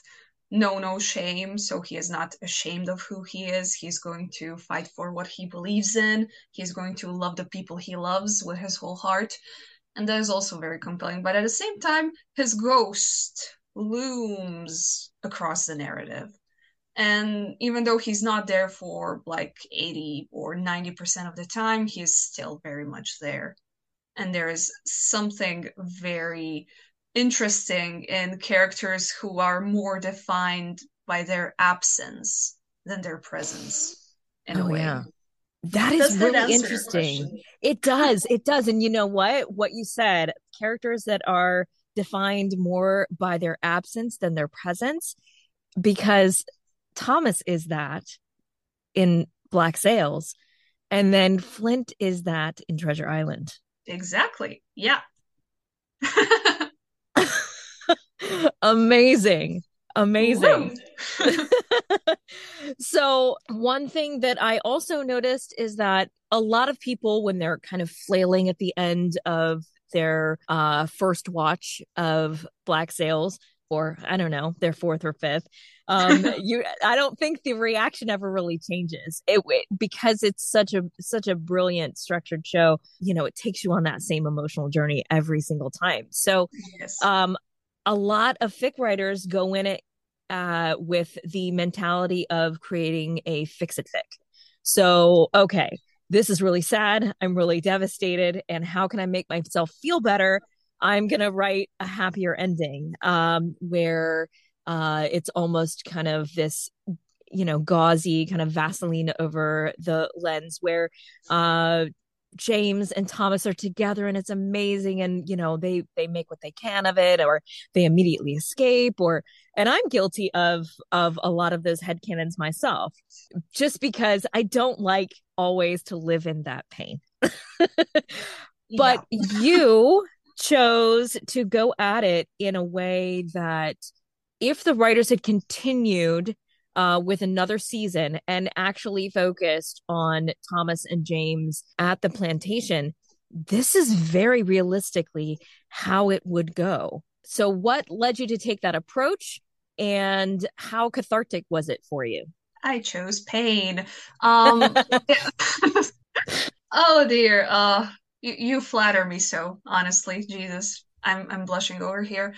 Um, well, yeah, I think when I think about stories that I like, because I write fics only for the stories that really touched me on some level and that I feel connected to, I always like to think about the emotional core of that story and what was it that resonated with me. And in the case of Black Sails, as we've mentioned before, it was the brilliant structure, the really strong character writing, and the emotions that really felt true. And when I sat down to kind of process it all, I didn't want to go like, oh yeah, well, actually, here's a wonderful land of unicorns and rainbows and everything is happy. Not that there's anything wrong with it. And Jesus Christ, I really appreciate people who do do that because otherwise I would have developed depression or something. Um, but for me it's definitely more cathartic to just sit with all those emotions and find a way to express them in a way that feels honest to me. So in all of my writing i always try to go for that emotional honesty first. And i mean just these characters they're they're people. You they're so three-dimensional that I just really want to take my time and think about them as people because people are messy and people have history and people have trauma and they just they don't always do the right thing and they don't always say the right thing. So how can i express their emotional truths? Or better yet what is something that they themselves don't know that they need or that they that they are feeling and how can i show that? How can i show them as people? That's really important to me. And it really took me a long time to just sit with this story when i thought about okay i'm going to write about flint just spending his first few months at that plantation and just how would it feel the aftermath of it all? Because there's always something very interesting. I mean the ending is very interesting because i think in a lot of ways it would have been more merciful for silver to just shoot him and be done with it. Yeah. Because yeah. At, at that plantation that's like that's either purgatory or hell i think. It is this place that you cannot leave but also it is a chance for him to have a moment of relative peace where he can just sit with himself and see this path that he took to get where he ended up. And I really wanted to explore that. That was my main sort of mission with this story. And of course, when Thomas comes into it, he's been there for 10 years. He has no idea what happened. He is they're both so different, but at the same time, their cores, their emotional core, is mm-hmm. the same. So I wanted to see, okay, would they still resonate?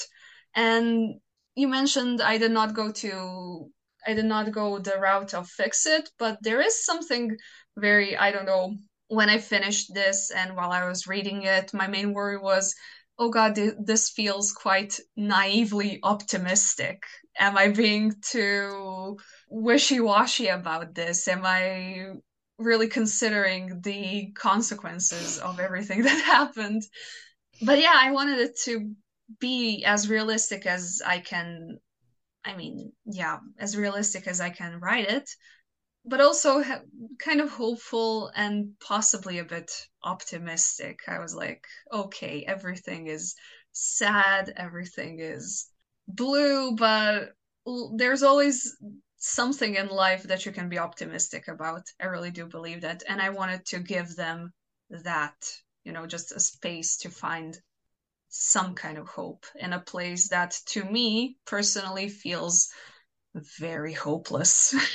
but yeah. Yeah. yeah and i think i think it was it was really really resonant for me as well and one of the things that i um, kind of used to describe how these fics feel is pressing on a bruise because it it is it is finding the hurt and pushing on it to like squeeze out all of the honesty. And that's really, really how these stories read. I reread them yesterday and that just again leaped out at me the emotional honesty of these characters that are distilled so perfectly in these stories.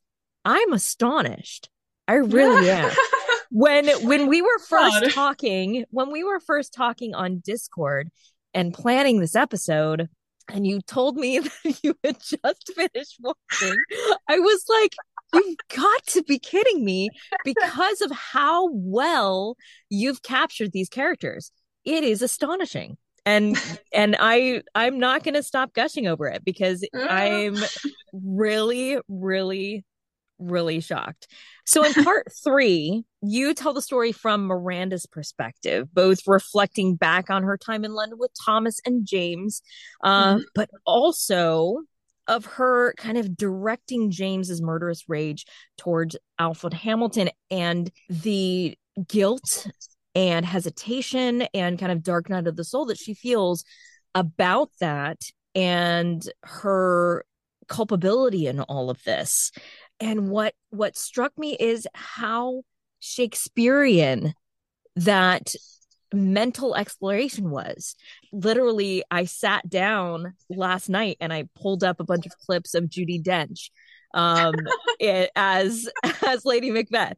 And it oh, just now, obviously, Lady Macbeth has a lot more um, sinister qualities to her than Miranda does.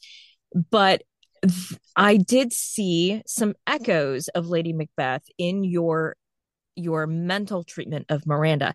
Did that was that on purpose in any way, or what do you what are your thoughts on that? oh dear, uh, yeah.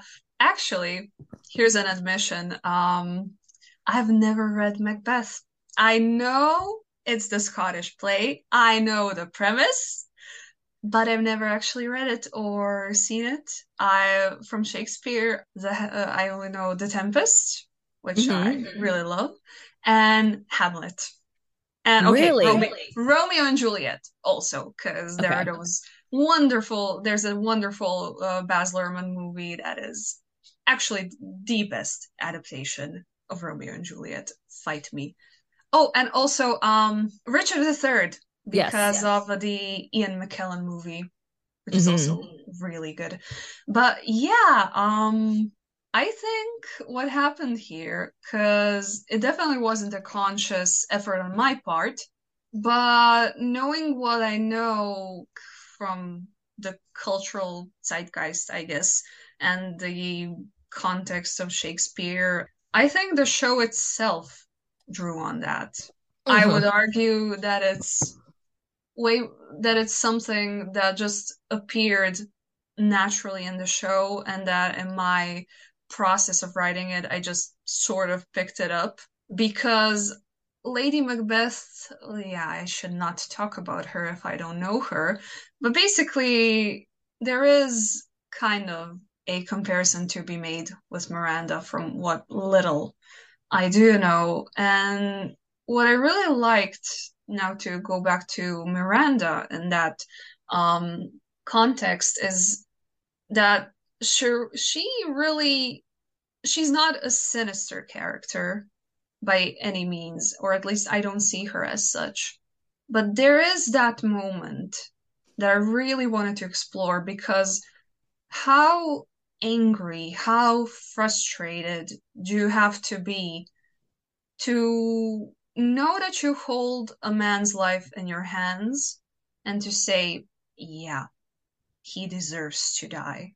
Mm-hmm. Because she wasn't going to be the one to kill him. She cannot do it. She she doesn't know how to use a sword. She is not a pirate. She never was.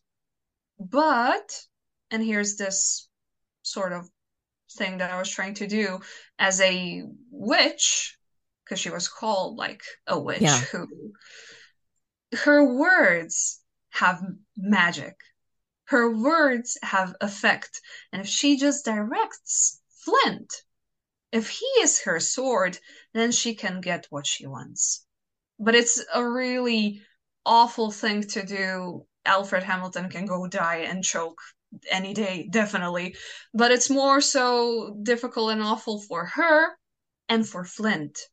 Because when she does that, they are not only partners, they're not only lovers, they're not only friends, they're accomplices. So they are partners in, in crime. They're mm-hmm. bound together by this horrible, horrible thing, which goes beyond just sadness of loss, which is now rage, murderous rage.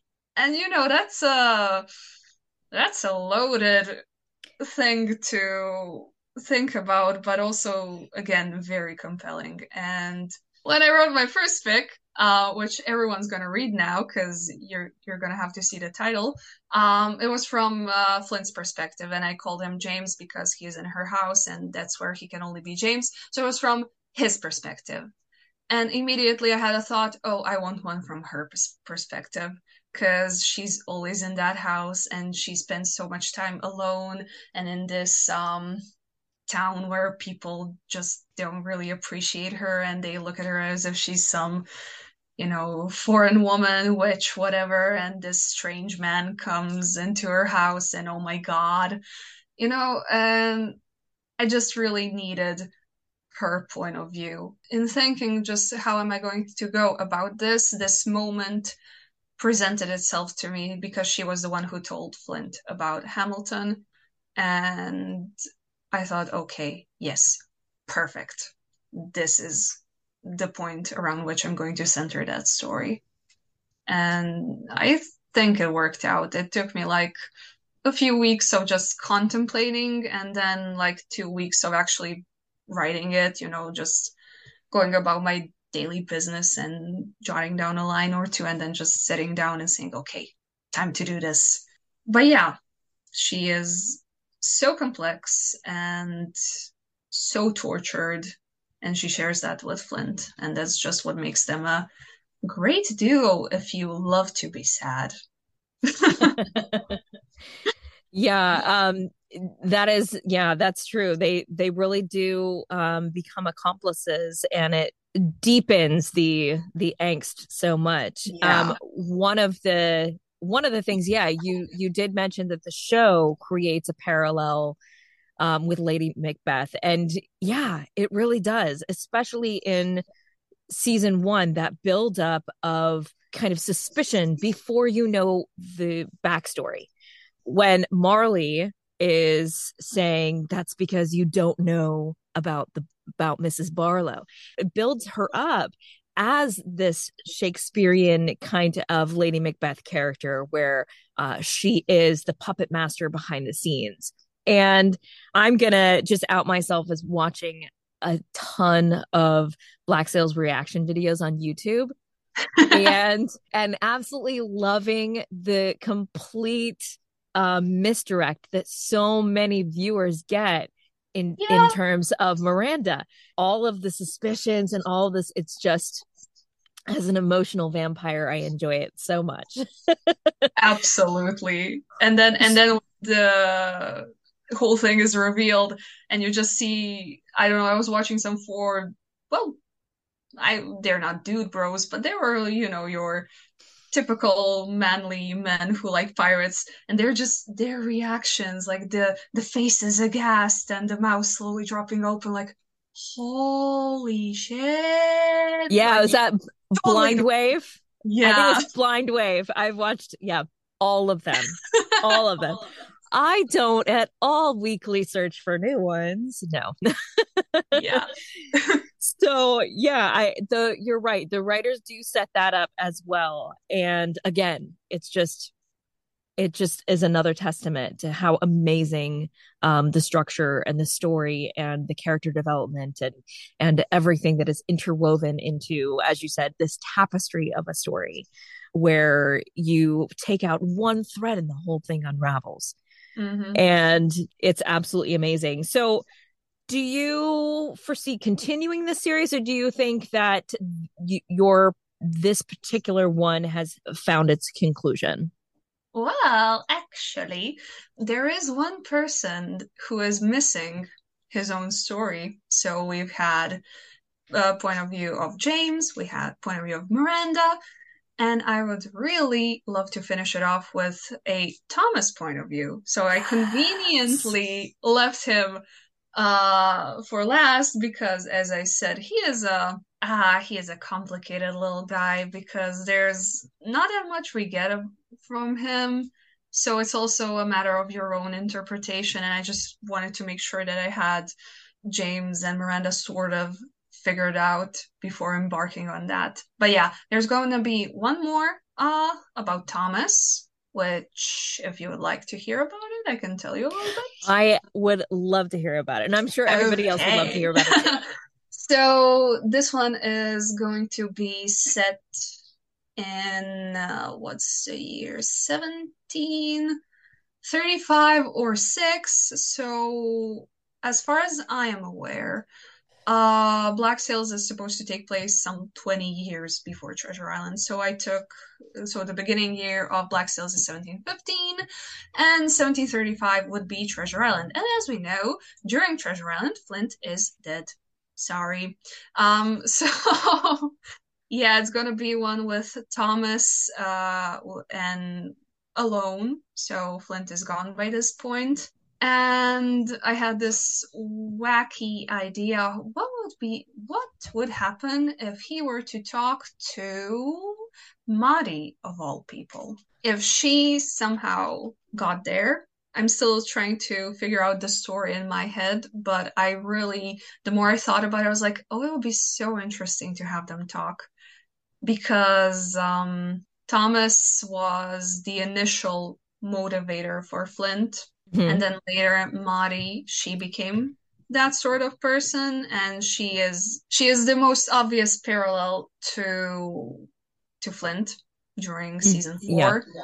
And I just thought that these two people would have some astonishing conversations. And now, as soon as my brain is kind enough to provide me with the words, I'm very much looking forward to writing that one. I think it's going to be interesting. Wow, that's yeah. that's going to be great. Um because yeah, Madi and Thomas are so opposite in terms of their approach to to things because Thomas very much was coming at it from a colonial perspective. Exactly. And yeah, that would be so fascinating. So fascinating. But again, James is gone, so you know, fresh pain. Yeah, I mean, basically, basically, the premise was she was kind of looking for him, but in the end, she found Thomas instead because James is already gone, so she was too late. But mm-hmm. what will happen when she finds this other man? And I mean, Silver did tell her about Thomas.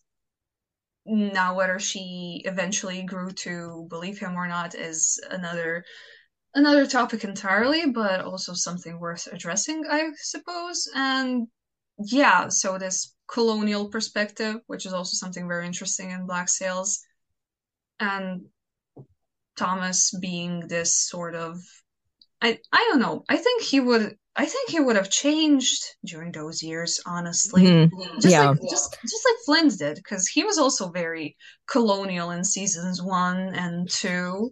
But then during season season three, his shift began to happen, and in season four, he's very anti-establishment, anti-Spain and England, and fuck the empire. We gotta break it. So I think, um, yeah, and it's also supposed to be sort of a soft sequel to this one, you know, because um, I wrote this one initially because I did not know what uh, James and Thomas would do, whether they would stay at the plantation or whether they would try to run away. And I first had to see what happens in those first few months. And now with this one, I think, okay, maybe I can sort of see what happened afterwards. How where where do they end up? Because the more I think about it, the more I find that this version of Flint that exists in my head would not stay there on that plantation. Maybe mm-hmm. for a while, but I don't think he would let himself die there. Yeah. Yeah. yeah, I I don't think so either. You know, no matter how uh sad or depressed he was going into that place, like he does not he does not have the ability to lie down and mm. die. He's a he is a fighter. He was a fighter from the very beginning of his story chronologically throughout the series. So you go back before Thomas is taken. Um, he's already just pounding the shit out of dudes in a pub because of things that are said about Miranda and Thomas. So he already has that spark. So when I believe it was Hennessy was saying. Um mm-hmm. you have this thing that is darker and wilder in you a lot of us tend to romanticize james and say oh he was such this pure angel dove before no. everything happened to him he was not Absolutely he was not, not because you know your reaction to trauma is based on who you are at your core yeah. not entirely just based on what has happened to you because a lot of people have horrible things happen to them and they don't go burn down the empire. Yeah, I mean, um, I, I, yeah, sorry for, but I think what's really important to remember with James is like he is very much from a working class background, so mm-hmm. he he is not a nobleman. He did not get education. He did not get uh, handed these opportunities to join the navy and be this cool admiral or something. He had to fight for that. I mean, that's what Thomas t- says to him. Like, you are the you are more well read and smarter than the men I went to school with. So you obviously have this ambition. And I do think that he is very I mean, he's obviously very snarky, I think, and kind of cynical back then, mm-hmm. but that's because he knows what the climb is. And he has this massive ambition that he wants to fulfill. So, no, I, I absolutely agree with you. He's not pure and he's not this idealistic person. I think he's very realist and almost to the point of cynicism, in my view. Sorry for interrupting you.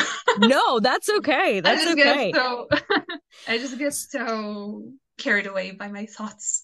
well, and it's it's a nature, the very nature of uh the show. Like it just in inspires just a passionate response in everybody that that really yep. finishes it. I don't know that I've talked to anyone who was lukewarm about it that actually finished the series.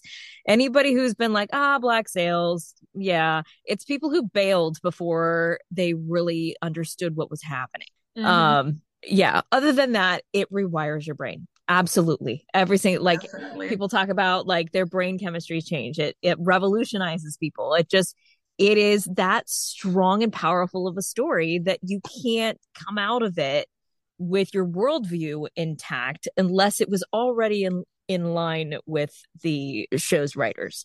Exactly. It's yeah. Incredible and, that, and that's the quality of good stories. They don't just they communicate on so many levels and they make you think and question things.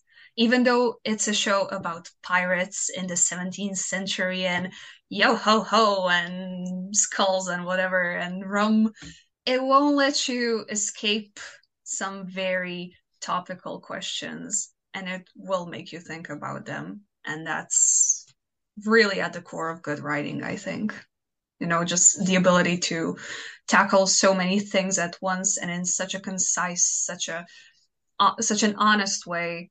It's it's a miracle honestly. Yeah. no notes. Amazing. And uh, yeah and i think that is it gets really down to the to the heart of art and stories and how mm-hmm. important it is in society. When you think about it there's a lot of things that happen in life. There's people go on to noble professions of you know medicine and law and all these things but those those professions those things as admirable as they are are put in place and to maintain the structure of society. But what is society? Society yeah. is stories. Society is art. Society is sitting and singing a song to our kids or or you know reading poetry to someone you love. It is it is the art that we live for.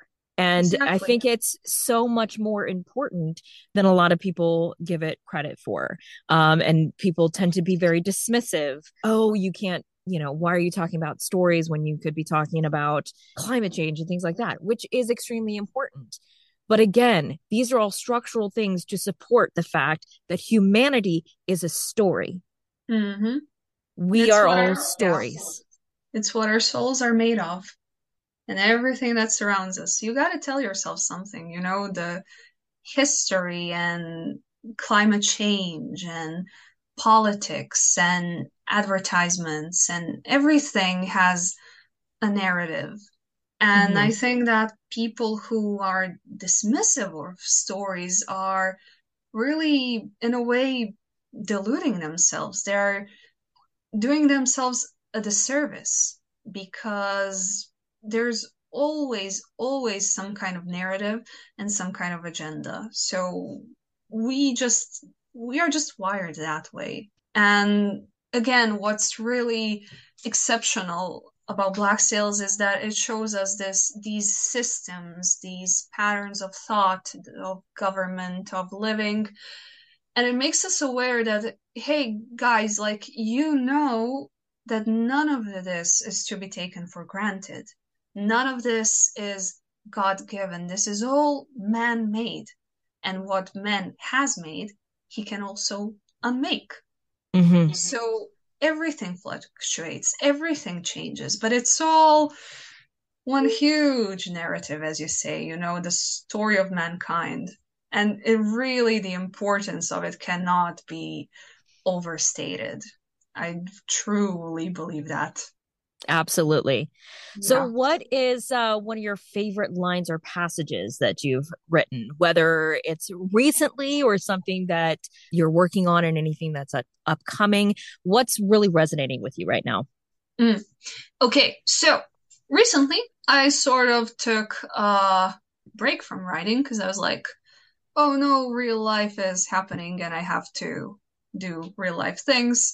So I'm sort of in a state of resting my brain. But for this episode, I also revisited this story. and I thought maybe I would read out some uh, bits from that that I yes. actually liked and that I would like to sort of highlight. So, first one, obviously, the one that I used as for uh, the summary. Yeah, Odysseus and Penelope. You know, like when you're writing, yeah, like when I'm writing, sometimes, you know, most of the time it's like, okay, this sentence goes here. Okay, I'm going to write it. But sometimes I don't know what happens. I it's not even me. It's it's the universe comes and says, Iva, here's a sentence, here's a line, here's a paragraph, and I just write it down and I'm like, oh, this mm. is a mm. banger. And here, here here's what you know, just oh, this hits. Anyhow, he, here's a banger. Okay, what did Odysseus say to Penelope when he came back to Ithaca? And what did Achilles say to Patroclus when they met in the afterlife? Both as mere shadows of what they once were, only kept alight by the love they shared. What do you say after I'm home, when you find that home is not as you left it? Because you are not as you were before. When it is time to reconcile with the hard truths and consequences of all that you have done have mercy on me. Know that what I tell you is of the past and that it has brought me to you. So please have mercy. This, in fact, was a very important um, paragraph.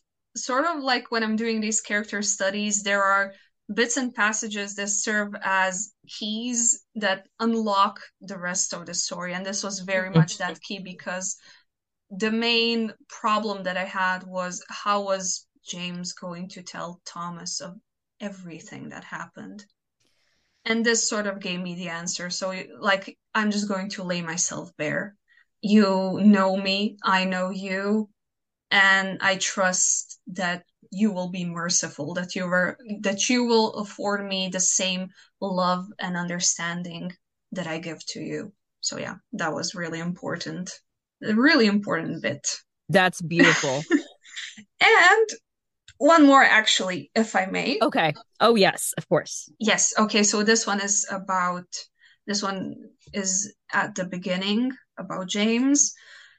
All his life he ran to the sea. But when all was said and done, when his life had run its course, he didn't want to be entombed in it, to be mangled by the fishes and what not, until all that was left of him were bones. He wanted to be laid down into a hole and covered in darkness, from which something alive might sprout.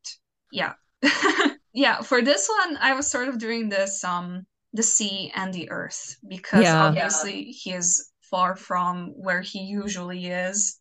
And I find that Earth has this lovely quality to be both a source, so the beginning of life and the end of life. Mm. And life only exists, so you know, if you have life, you have to have death, and it's a cycle.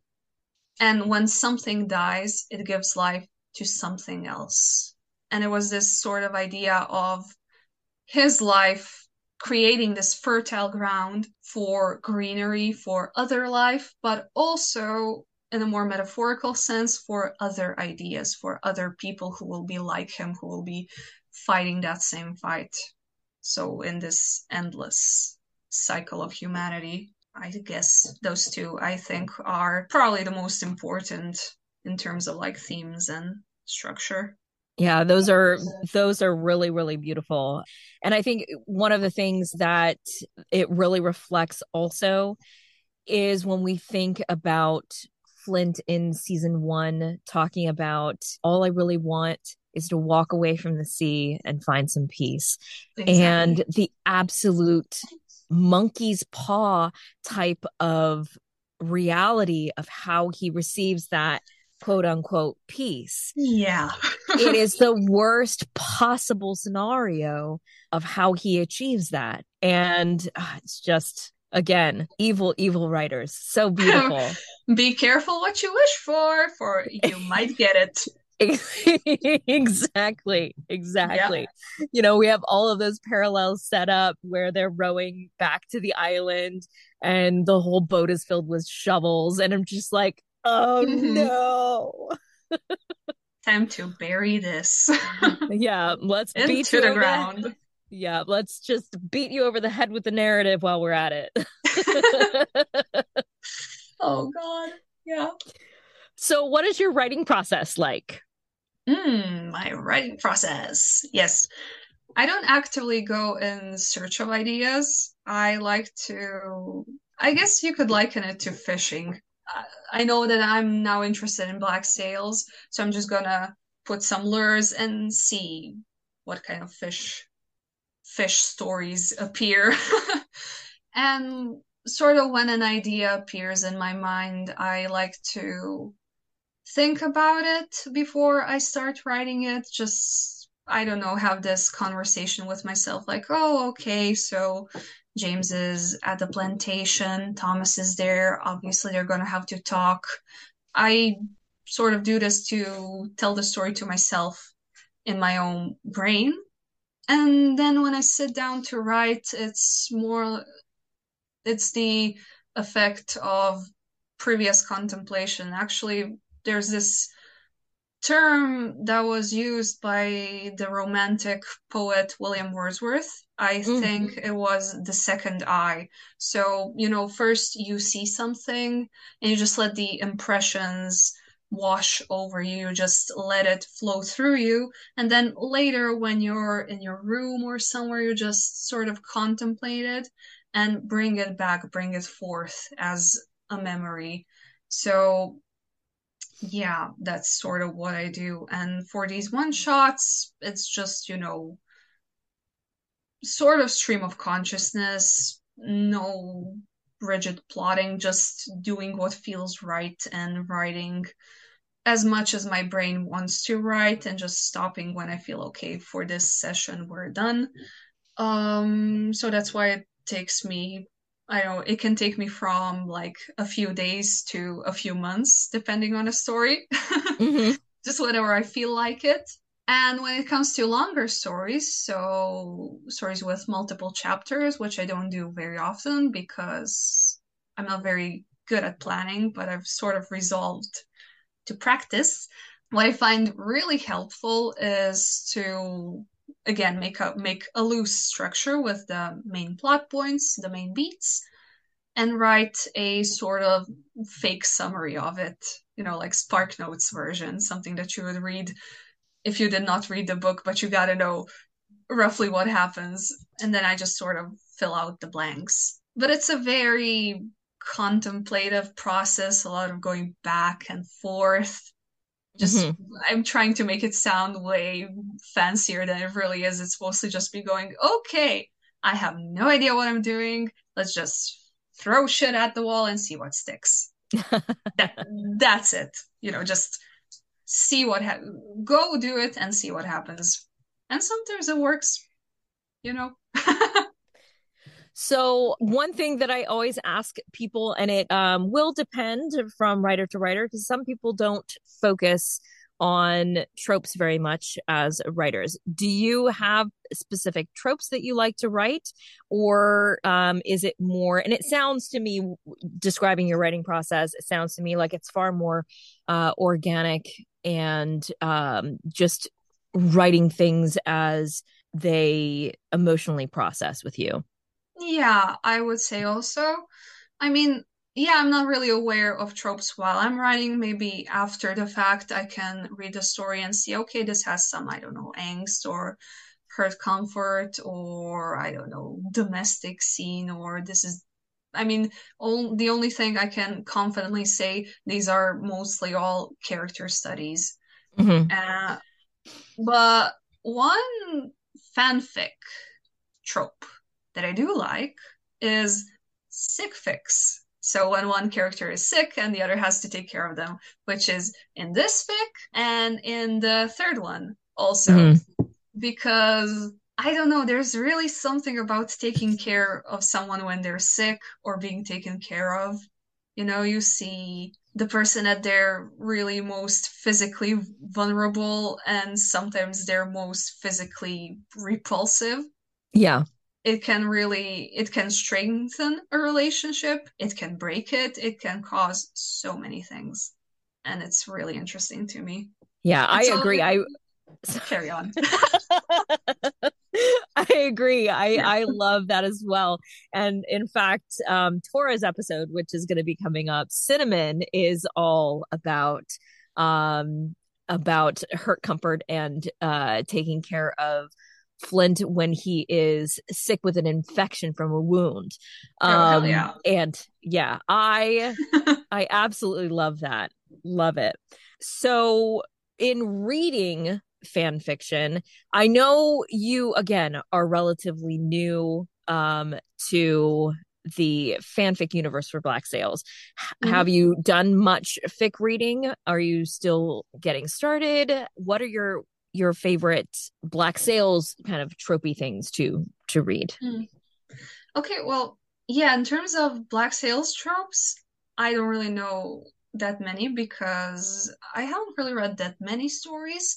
I've uh I've obviously read those that were featured on this podcast. Love those. Mwah, beautiful. but um yeah, I haven't read that many to really pick out or to notice a certain trend or trope which is also very interesting because when you're you're in a fandom for a while you can see how certain characters adopt certain mannerisms or certain tropes or certain ways of speaking. That's just how sort of fandom consensus makes them. But yeah, I haven't really noticed. Hmm. Let me see. Out of these ones that I have singled out, nope. Okay. Sorry. that is okay. So, um, what is your background in creative writing? Because I've talked to several people who have blown my mind and said, I have none, but your just grasp of the beauty of the language and structure in terms of the organic nature of these character studies, which is fantastic. You have to have some kind of creative writing background. Please tell me, because um, then I'm um, just going to hate myself. I think See, I think it's more of a reading background. Um, mm, um, in terms okay. of cre- in terms of creating writing, um, well, yeah, I've been a prolific fanfic author since I was but of 13 years of age. But those were the dark ages, which we will not speak of unless in private and not on recording. but um, I mean, I sort of ever since I was a kid, I like to make up my own stories and sort of dabbled in that. Um, recently, I've been trying to force myself, well, and failing, but to maybe write more original stuff and definitely more in Croatian because all of fan fiction that I write is in English. So mm-hmm. I'd like to pivot, maybe, you know, use my mother tongue a little so as not to forget it.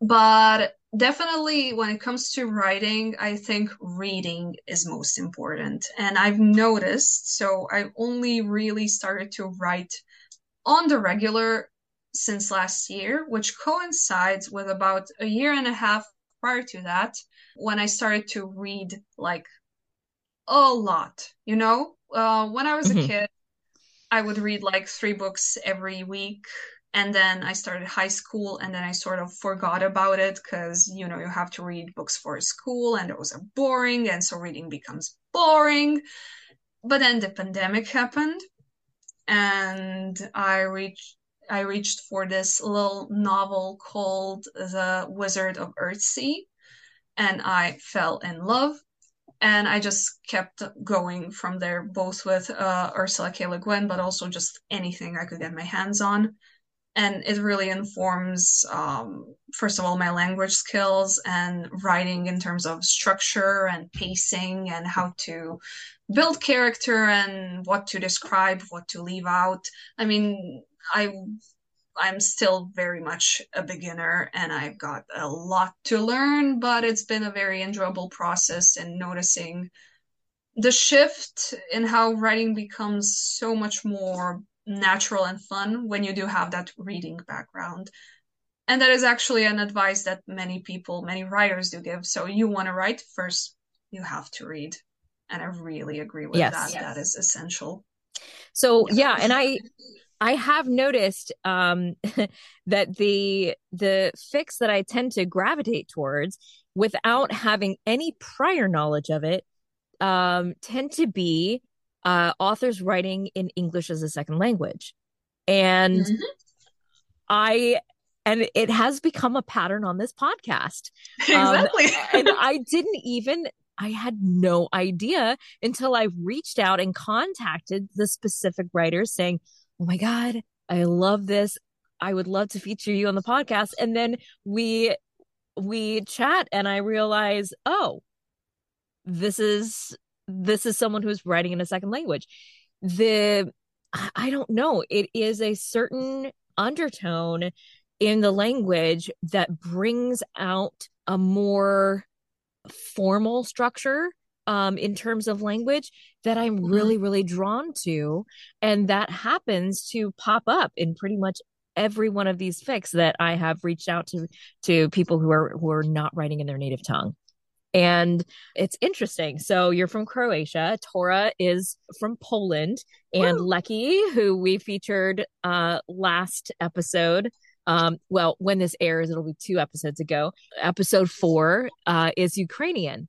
And it's it's just really interesting. You are Um, collecting Slavs. That's exactly right. Yeah. Exactly right. And and just such beautiful writing. I'm just I'm I don't know what I'm saying in regards to this, just I'm making this observation that that those are the voices that I tend to be drawn into. Yeah. It's very very interesting. And um so what I know you said you were thinking kind of stewing over the the story from Thomas' perspective. Is that what you're working on right now or is there something something else in the interim? Um, well, there's that one, and there's one that I'm really excited about, honestly, um, that I'd love to share with you. Yes, please. Um, okay. So basically, this idea came to me and a friend of mine while we were chatting casually, and then suddenly the arrow of inspiration, or more like the thunderbolt, struck us both. We were like, hmm, what if Madi ended up having John Silver's child after the events of Black Sails? So, I mean, we we know that they obviously slept together. So, what if there was a kid there? And what if Hmm. after the end, so you know, Silver does eventually fuck off somewhere because he's in Treasure Island. He's not on Nassau. He's not there forever. Shame on you, Silver. um, so what would that be like, that kid? And we sort of crafted this original character, um, which we named James for maximum pain and Oh my parallels. God, how dare you? Yeah. and basically and basically it's going to be a story that takes place so 17 years after so james Bo- jamesy bowie jim jam he is but of 17 years of age and uh, so he li- he lives on Nassau, and the first chapter is just his life there. So with Madi and Max and Jack is there. I'm sort of ignoring the history of it all. So Woodes Rogers returning or Jack and Anne getting hanged. Like, no, no, no. It's fan fiction. That didn't have to happen. I, I am the master of this. And it sort of goes into Treasure Island because he they catch whiff of this ship, the Hispaniola, that's sailing to uh, Skeleton Island. And James decides to go for himself to see whether he can find this treasure, whether he can meet this man who is his father. So basically, he knows who his father is. He knows the story, but not all of it. So it's this sort of coming of age, but also merging Black Sails and Treasure Island, and also a character study of John Silver because I don't think I could do one from his point of view because he is he is like a mirror to me, you know? You can Mhm. see the reflection, but you cannot see behind the mirror. So I think he works best when paired with other characters. That's when his self really comes out. Like Oscar Wilde said, give a mask to someone and they will tell you everything Yeah. about themselves, you know? Um, and yeah, I just thought it very interesting to have Silver have to confront himself in James. First of all, he's named James. 2nd of all, he is Madi's son. Third of all, for a character who is so desperate to leave his past, to be suddenly confronted with the consequence of that past. And this kid is sort of like he is the past and the future. And that is something that Silver isn't. He is only the present. And now he has to face that. And I just, the more I thought about it, the more compelling I found it. Just, and it will be really emotionally difficult for Silver, especially after Treasure Island, which I also, after seeing the show, I went to my local library, I borrowed it, I read it. I was like, this is a kid's book, but it reads like a tragedy after Black Sails. It's oh amazing. Oh my gosh, yeah. yeah. So I was like, okay, I get to make my own character. I get to revisit these great characters and I get to emotionally torture John Silver. Hell yeah, I'm writing this. Amazing. So, yeah. So uh, that's what you're working on. Is there anything in particular that you're reading right now? Any any good books that are inspiring you, or, or what's on your on your list? Mm-hmm. Well, recently I had a trip down memory lane um, and reread the Hunger Games trilogy with my friends. Mm. I think I last read it 10 years ago, so just when I was on the cusp of becoming a teenager. And now that I'm leaving that phase of my life, I reread it, and it's so interesting how differently some things hit. Some parts of the of that trilogy are so haunting, and definitely, I would say it's uh, one of the best young adult dystopian novels. It really holds up well. And uh, yesterday and today, in preparation for this fic that I was just talking about, and just life in general, I was uh, rereading uh, Ursula K. Le Guin's Earthsea series. I read The Farthest Shore yesterday, so which is Mhm. the third book, and today I started the fourth one, Tehanu. And I just find. I mean, have you read them? Maybe. I haven't. I haven't gotten uh much into that type of fantasy novel. Yeah, I tend to be all over the map in terms of the things that I'm reading. My love of fantasy started very, very early on with Lord of the Rings. And Nice. um I didn't really get back into it until reading the Fetch Phillips archives. Oh, I've with- got to read those. They're so good because it's fantasy noir.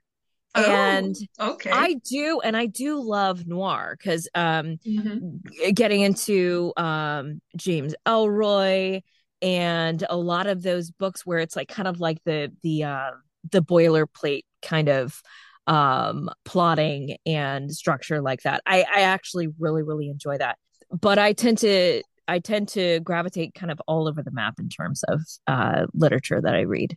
Yeah, yeah, me too.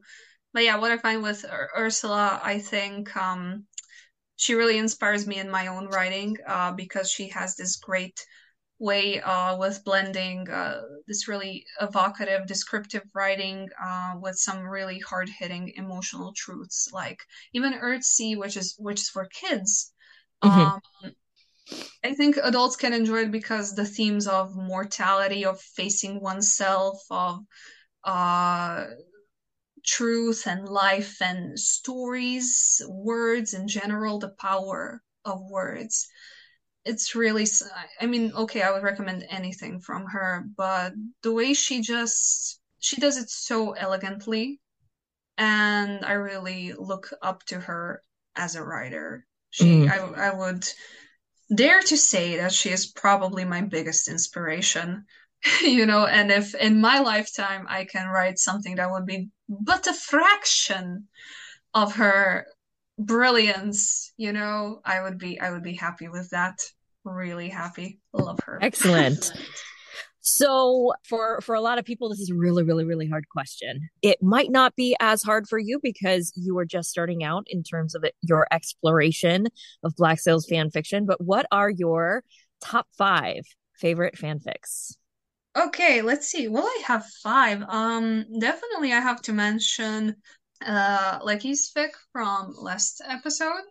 That one was just I'm so bad with titles. I'm sorry, guys, but basically every fic that was featured on this podcast, mm-hmm. I listened to it. I really loved it, but uh, that last one especially hit, hit an emotional nerve, shall we say? It was beautiful.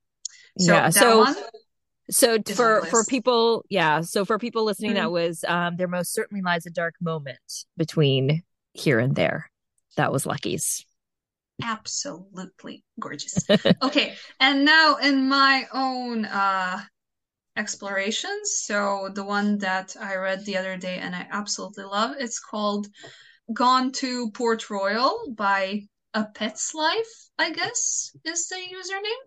Um it's basically this alternate universe or where all the characters are in this Black Sails version of Valhalla and it's written from the point of view of Gates. and it's just them arriving in waves, you know, as the show goes. and I found it so interesting because, first of all, because of the setting, and because I really think it's something only fan fiction can provide this sort of wild idea like, okay, let's put them all together in the afterlife. But it also so yeah it was really it had funny moments it had uh, emotional moments it was a lovely lovely read. Moving on with the loaning of books between friends by magnetism bind. Uh, uh sorry magnetism underscore bind um, which is basically so Thomas loans books to James in an attempt to get to know his new liaison better and it's so cute. It's so in character. It's so real. If you haven't read it, I recommend it. I really loved it. It's got this really great characterization of both of them, and James is so strict with himself and reserved with his feelings towards Thomas. And yeah, great read. And from the same author from Gone to Port Royal, we have Odysseus was an asshole, which is a great title. And it's about the conversation between Silver and Flint on their way to Savannah, which is really sounds really heartbreaking. And I absolutely love that the author chose that moment because you you know it's a blank that it, it is a hole that aches to be filled, that aches yes. to be explored and one more, so that makes five.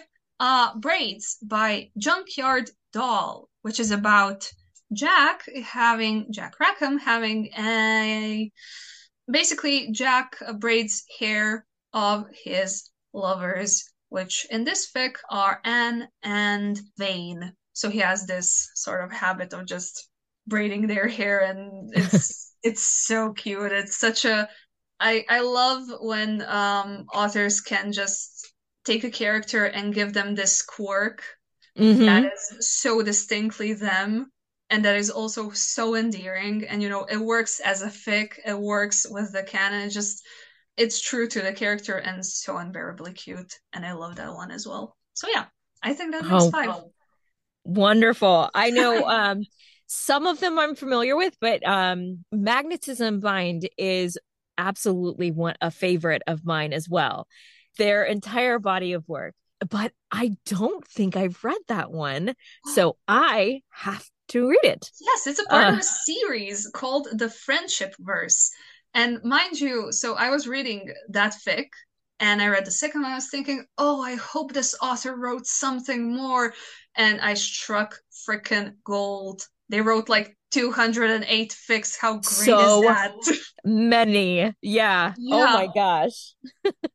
just that fan fiction moment of, I don't know, finding heaven or something. Hell yeah. Yes.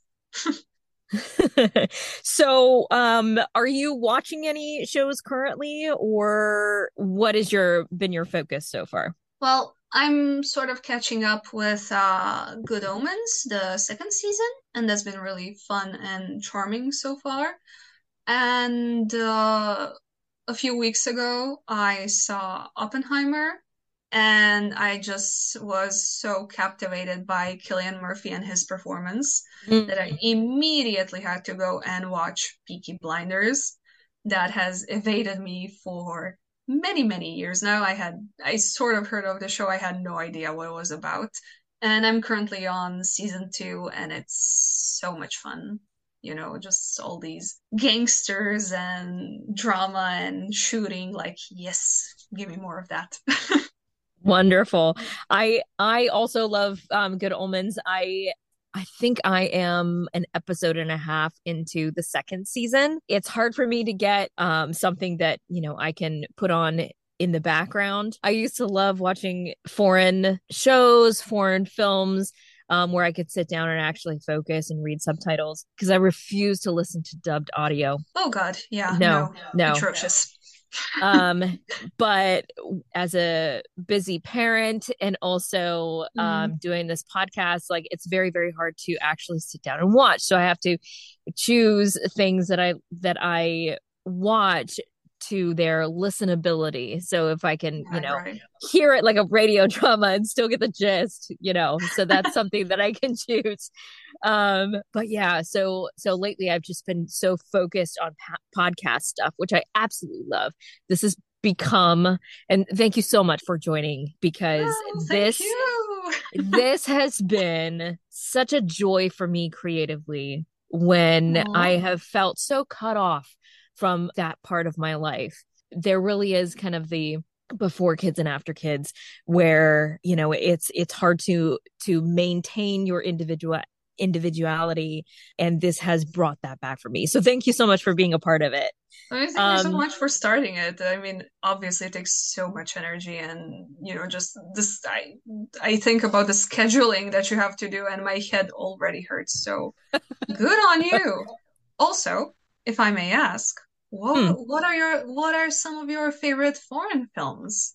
Have you got any recommendations? oh recommendations? okay um if you are a fan of classical music or opera Farinelli Il Castrato Farinelli Il Castrato. It is Mm, a kind of melting pot of of French, Italian, German. There's so many different languages in it, but it is such a beautiful, beautiful story of Farinelli, who his actual name was um, Carlo Broschi, I believe. He was uh, the preeminent male uh, soprano castrati singer during the time when Handel was coming up. And it's just an amazing story. It's an amazing story focusing on music, but also the relationship between he and his brother, who was a composer, and kind of this uh, creative power struggle between them. And I, I can't say enough about this film. I had already fallen in love with it. And then when I was in college, one of my vocal teachers put it on and used it as a really good example of the treatment of the Baroque period and how the opera houses were actually staged. And you know it's it's very very well researched. Highly recommend it. Uh the lives of others i love which is a german film set in berlin mhm. after the wall goes up um and that is that is absolutely a favorite i started watching dark the first season and i Oh, really yeah. loved it but again it's so complex that the amount of focus that i was able to pull onto it i ne- after the first couple of episodes i had no idea what time we were in or like yeah. what universe we were in. It, it just, yeah. So those are the two that really affected me deeply were the lives the lives of others and Farinelli is like definitely a foundational uh, film for me because of how much of it focuses on um, things that I built my entire life and personality around. So, right, right. that's do you do you have any recommendations? Well, I'm quite partial to to Korean cinema, South mm-hmm. Korean cinema. Last year, I did this like marathon of this uh, director whose name I'm probably going to butcher now. So Park Chan Wook. Uh, he did The Handmaiden. Maybe you've heard of it. It was like from 2016. That's mm-hmm. a great movie, and just about every of his movies. One that I really liked was uh, Sympathy for Mr. Vengeance, Old Boy. Also, Jesus Christ, that is such a brilliant messed up movie. And I also quite like um, Pedro Almodovar. Uh, his movie All About My Mother. I think it's one of my top five favorite movies of all time. It's so such a celebration of mm, motherhood, yes, but also of womanhood, I would say. And it's so sincere and lovely and emotional, and also references All About Eve, which is also one of my favorites. So yeah. Oh, I love All About Eve. Okay, as a Marilyn a fan. Movie. As a Marilyn fan, I oh, love. Oh yeah, that is Eve. like that is like homework for you. she was had such a small part in it, yeah. but so memorable. But my goodness, Bette Davis in All About God. Eve after after watching that movie, I understood uh that song that they constantly play on the radio, Bette Davis. Bette eyes. Davis eyes. Like, yeah, Jesus Christ, what a woman! What a tour de force performance. Yes, yes, it's gonna be a bumpy ride. bumpy, yeah, oh, classic. so great. Well, you mentioning Korean films made me think of another one, which was um, Train to Busan which oh, took yes. me apart emotionally and left me in various pieces all about str- oh my god not just as a lover of um of zombie flicks but as a parent the end of that oh dear my when they flashed on the baby feet mm-hmm. i literally i was done I was out. Sobbing. I I watched it while I was because we lived in Japan for five years, from 2016 to 2021, mm-hmm. and so we we watched it while we were in Japan, and my husband actually just kind of kind of gave up and went to bed because I was just sitting. He's like, "You okay?" I just sat there for probably 45 minutes shaking and sobbing on the couch after having watched that movie. I was fully unprepared for that mm-hmm. type of film to mm-hmm. affect me so emotionally. But yeah, definitely. Yeah, that's definitely yeah. on the list there. Yeah, because I was like, I was actually watching it with my kid sister, and she's like, she's like 12, and I was like, look, you cannot watch this. This has zombies, this has blood. And she's like, no, I'm gonna watch it. And I'm like, fine, have nightmares. I don't care. By the end, we are both crying, sobbing, hugging each other, like, oh my god. I love you so much. You know, it, just... it really takes you on a journey, man. Got that emotional core, you know? If there's yeah. one takeaway from this episode, emotional core is the most important thing. It very, very much is. Yes.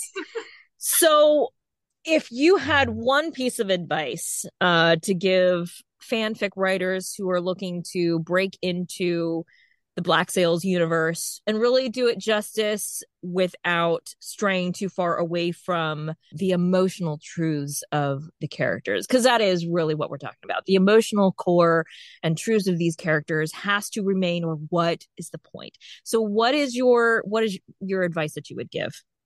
Well, to quote my my dear friend Thomas, as he put it, no, no shame. Just do it. Just go. Just let yourself feel. Just sit with it, process it, and just be honest with it. Because you may think, oh, who's going to read this? Don't don't think about those people. Just think about what you want to say. Because your voice is your own and your voice is a drop in a waterfall you know it adds so much and when we're all in this together and we're all it's it's the only way we can connect. And because of that honesty we can have these wonderful things. We can have wonderful conversations. We can have we can make friends. We can grow as people. So just don't be ashamed. Don't be scared and be true to yourself. Somebody out there is going to notice it and they're going to say wow this person is so freaking cool. And you're going to be sitting there like who me and yes you absolutely that's my advice Fantastic. Great advice. Well, Iva, I have enjoyed this so much. Thank you so so much for for joining me on the podcast. This has been an absolute joy and um I really look forward to everything that you're going to be putting out in the future. Oh goodness, Kendra, the enjoyment is all mine. Honestly, I cannot thank you enough and you're such a warm, kind person and you're so good at what you do and you're an amazing singer. And it's really been a pleasure and a privilege to talk to you today. And I will be looking forward to everything you do. So keep being awesome. and have a lovely Sunday, okay? Thank you. You as well. yes, All right. Thank you very much.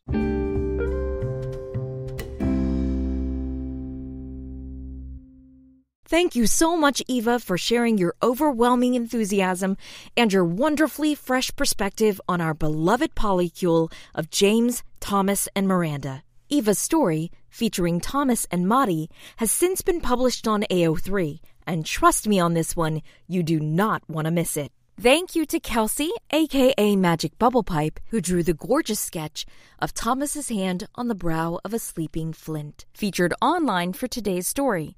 You can find them on Tumblr at Magic Bubble Pipe and on Patreon. Kelsey does stunning work and takes commissions, so definitely check them out. And thank you to all of our listeners. Whether you're returning or joining us for the first time, we appreciate you and we'd love to hear from you. Please remember to subscribe to the podcast and leave us a rating and a review.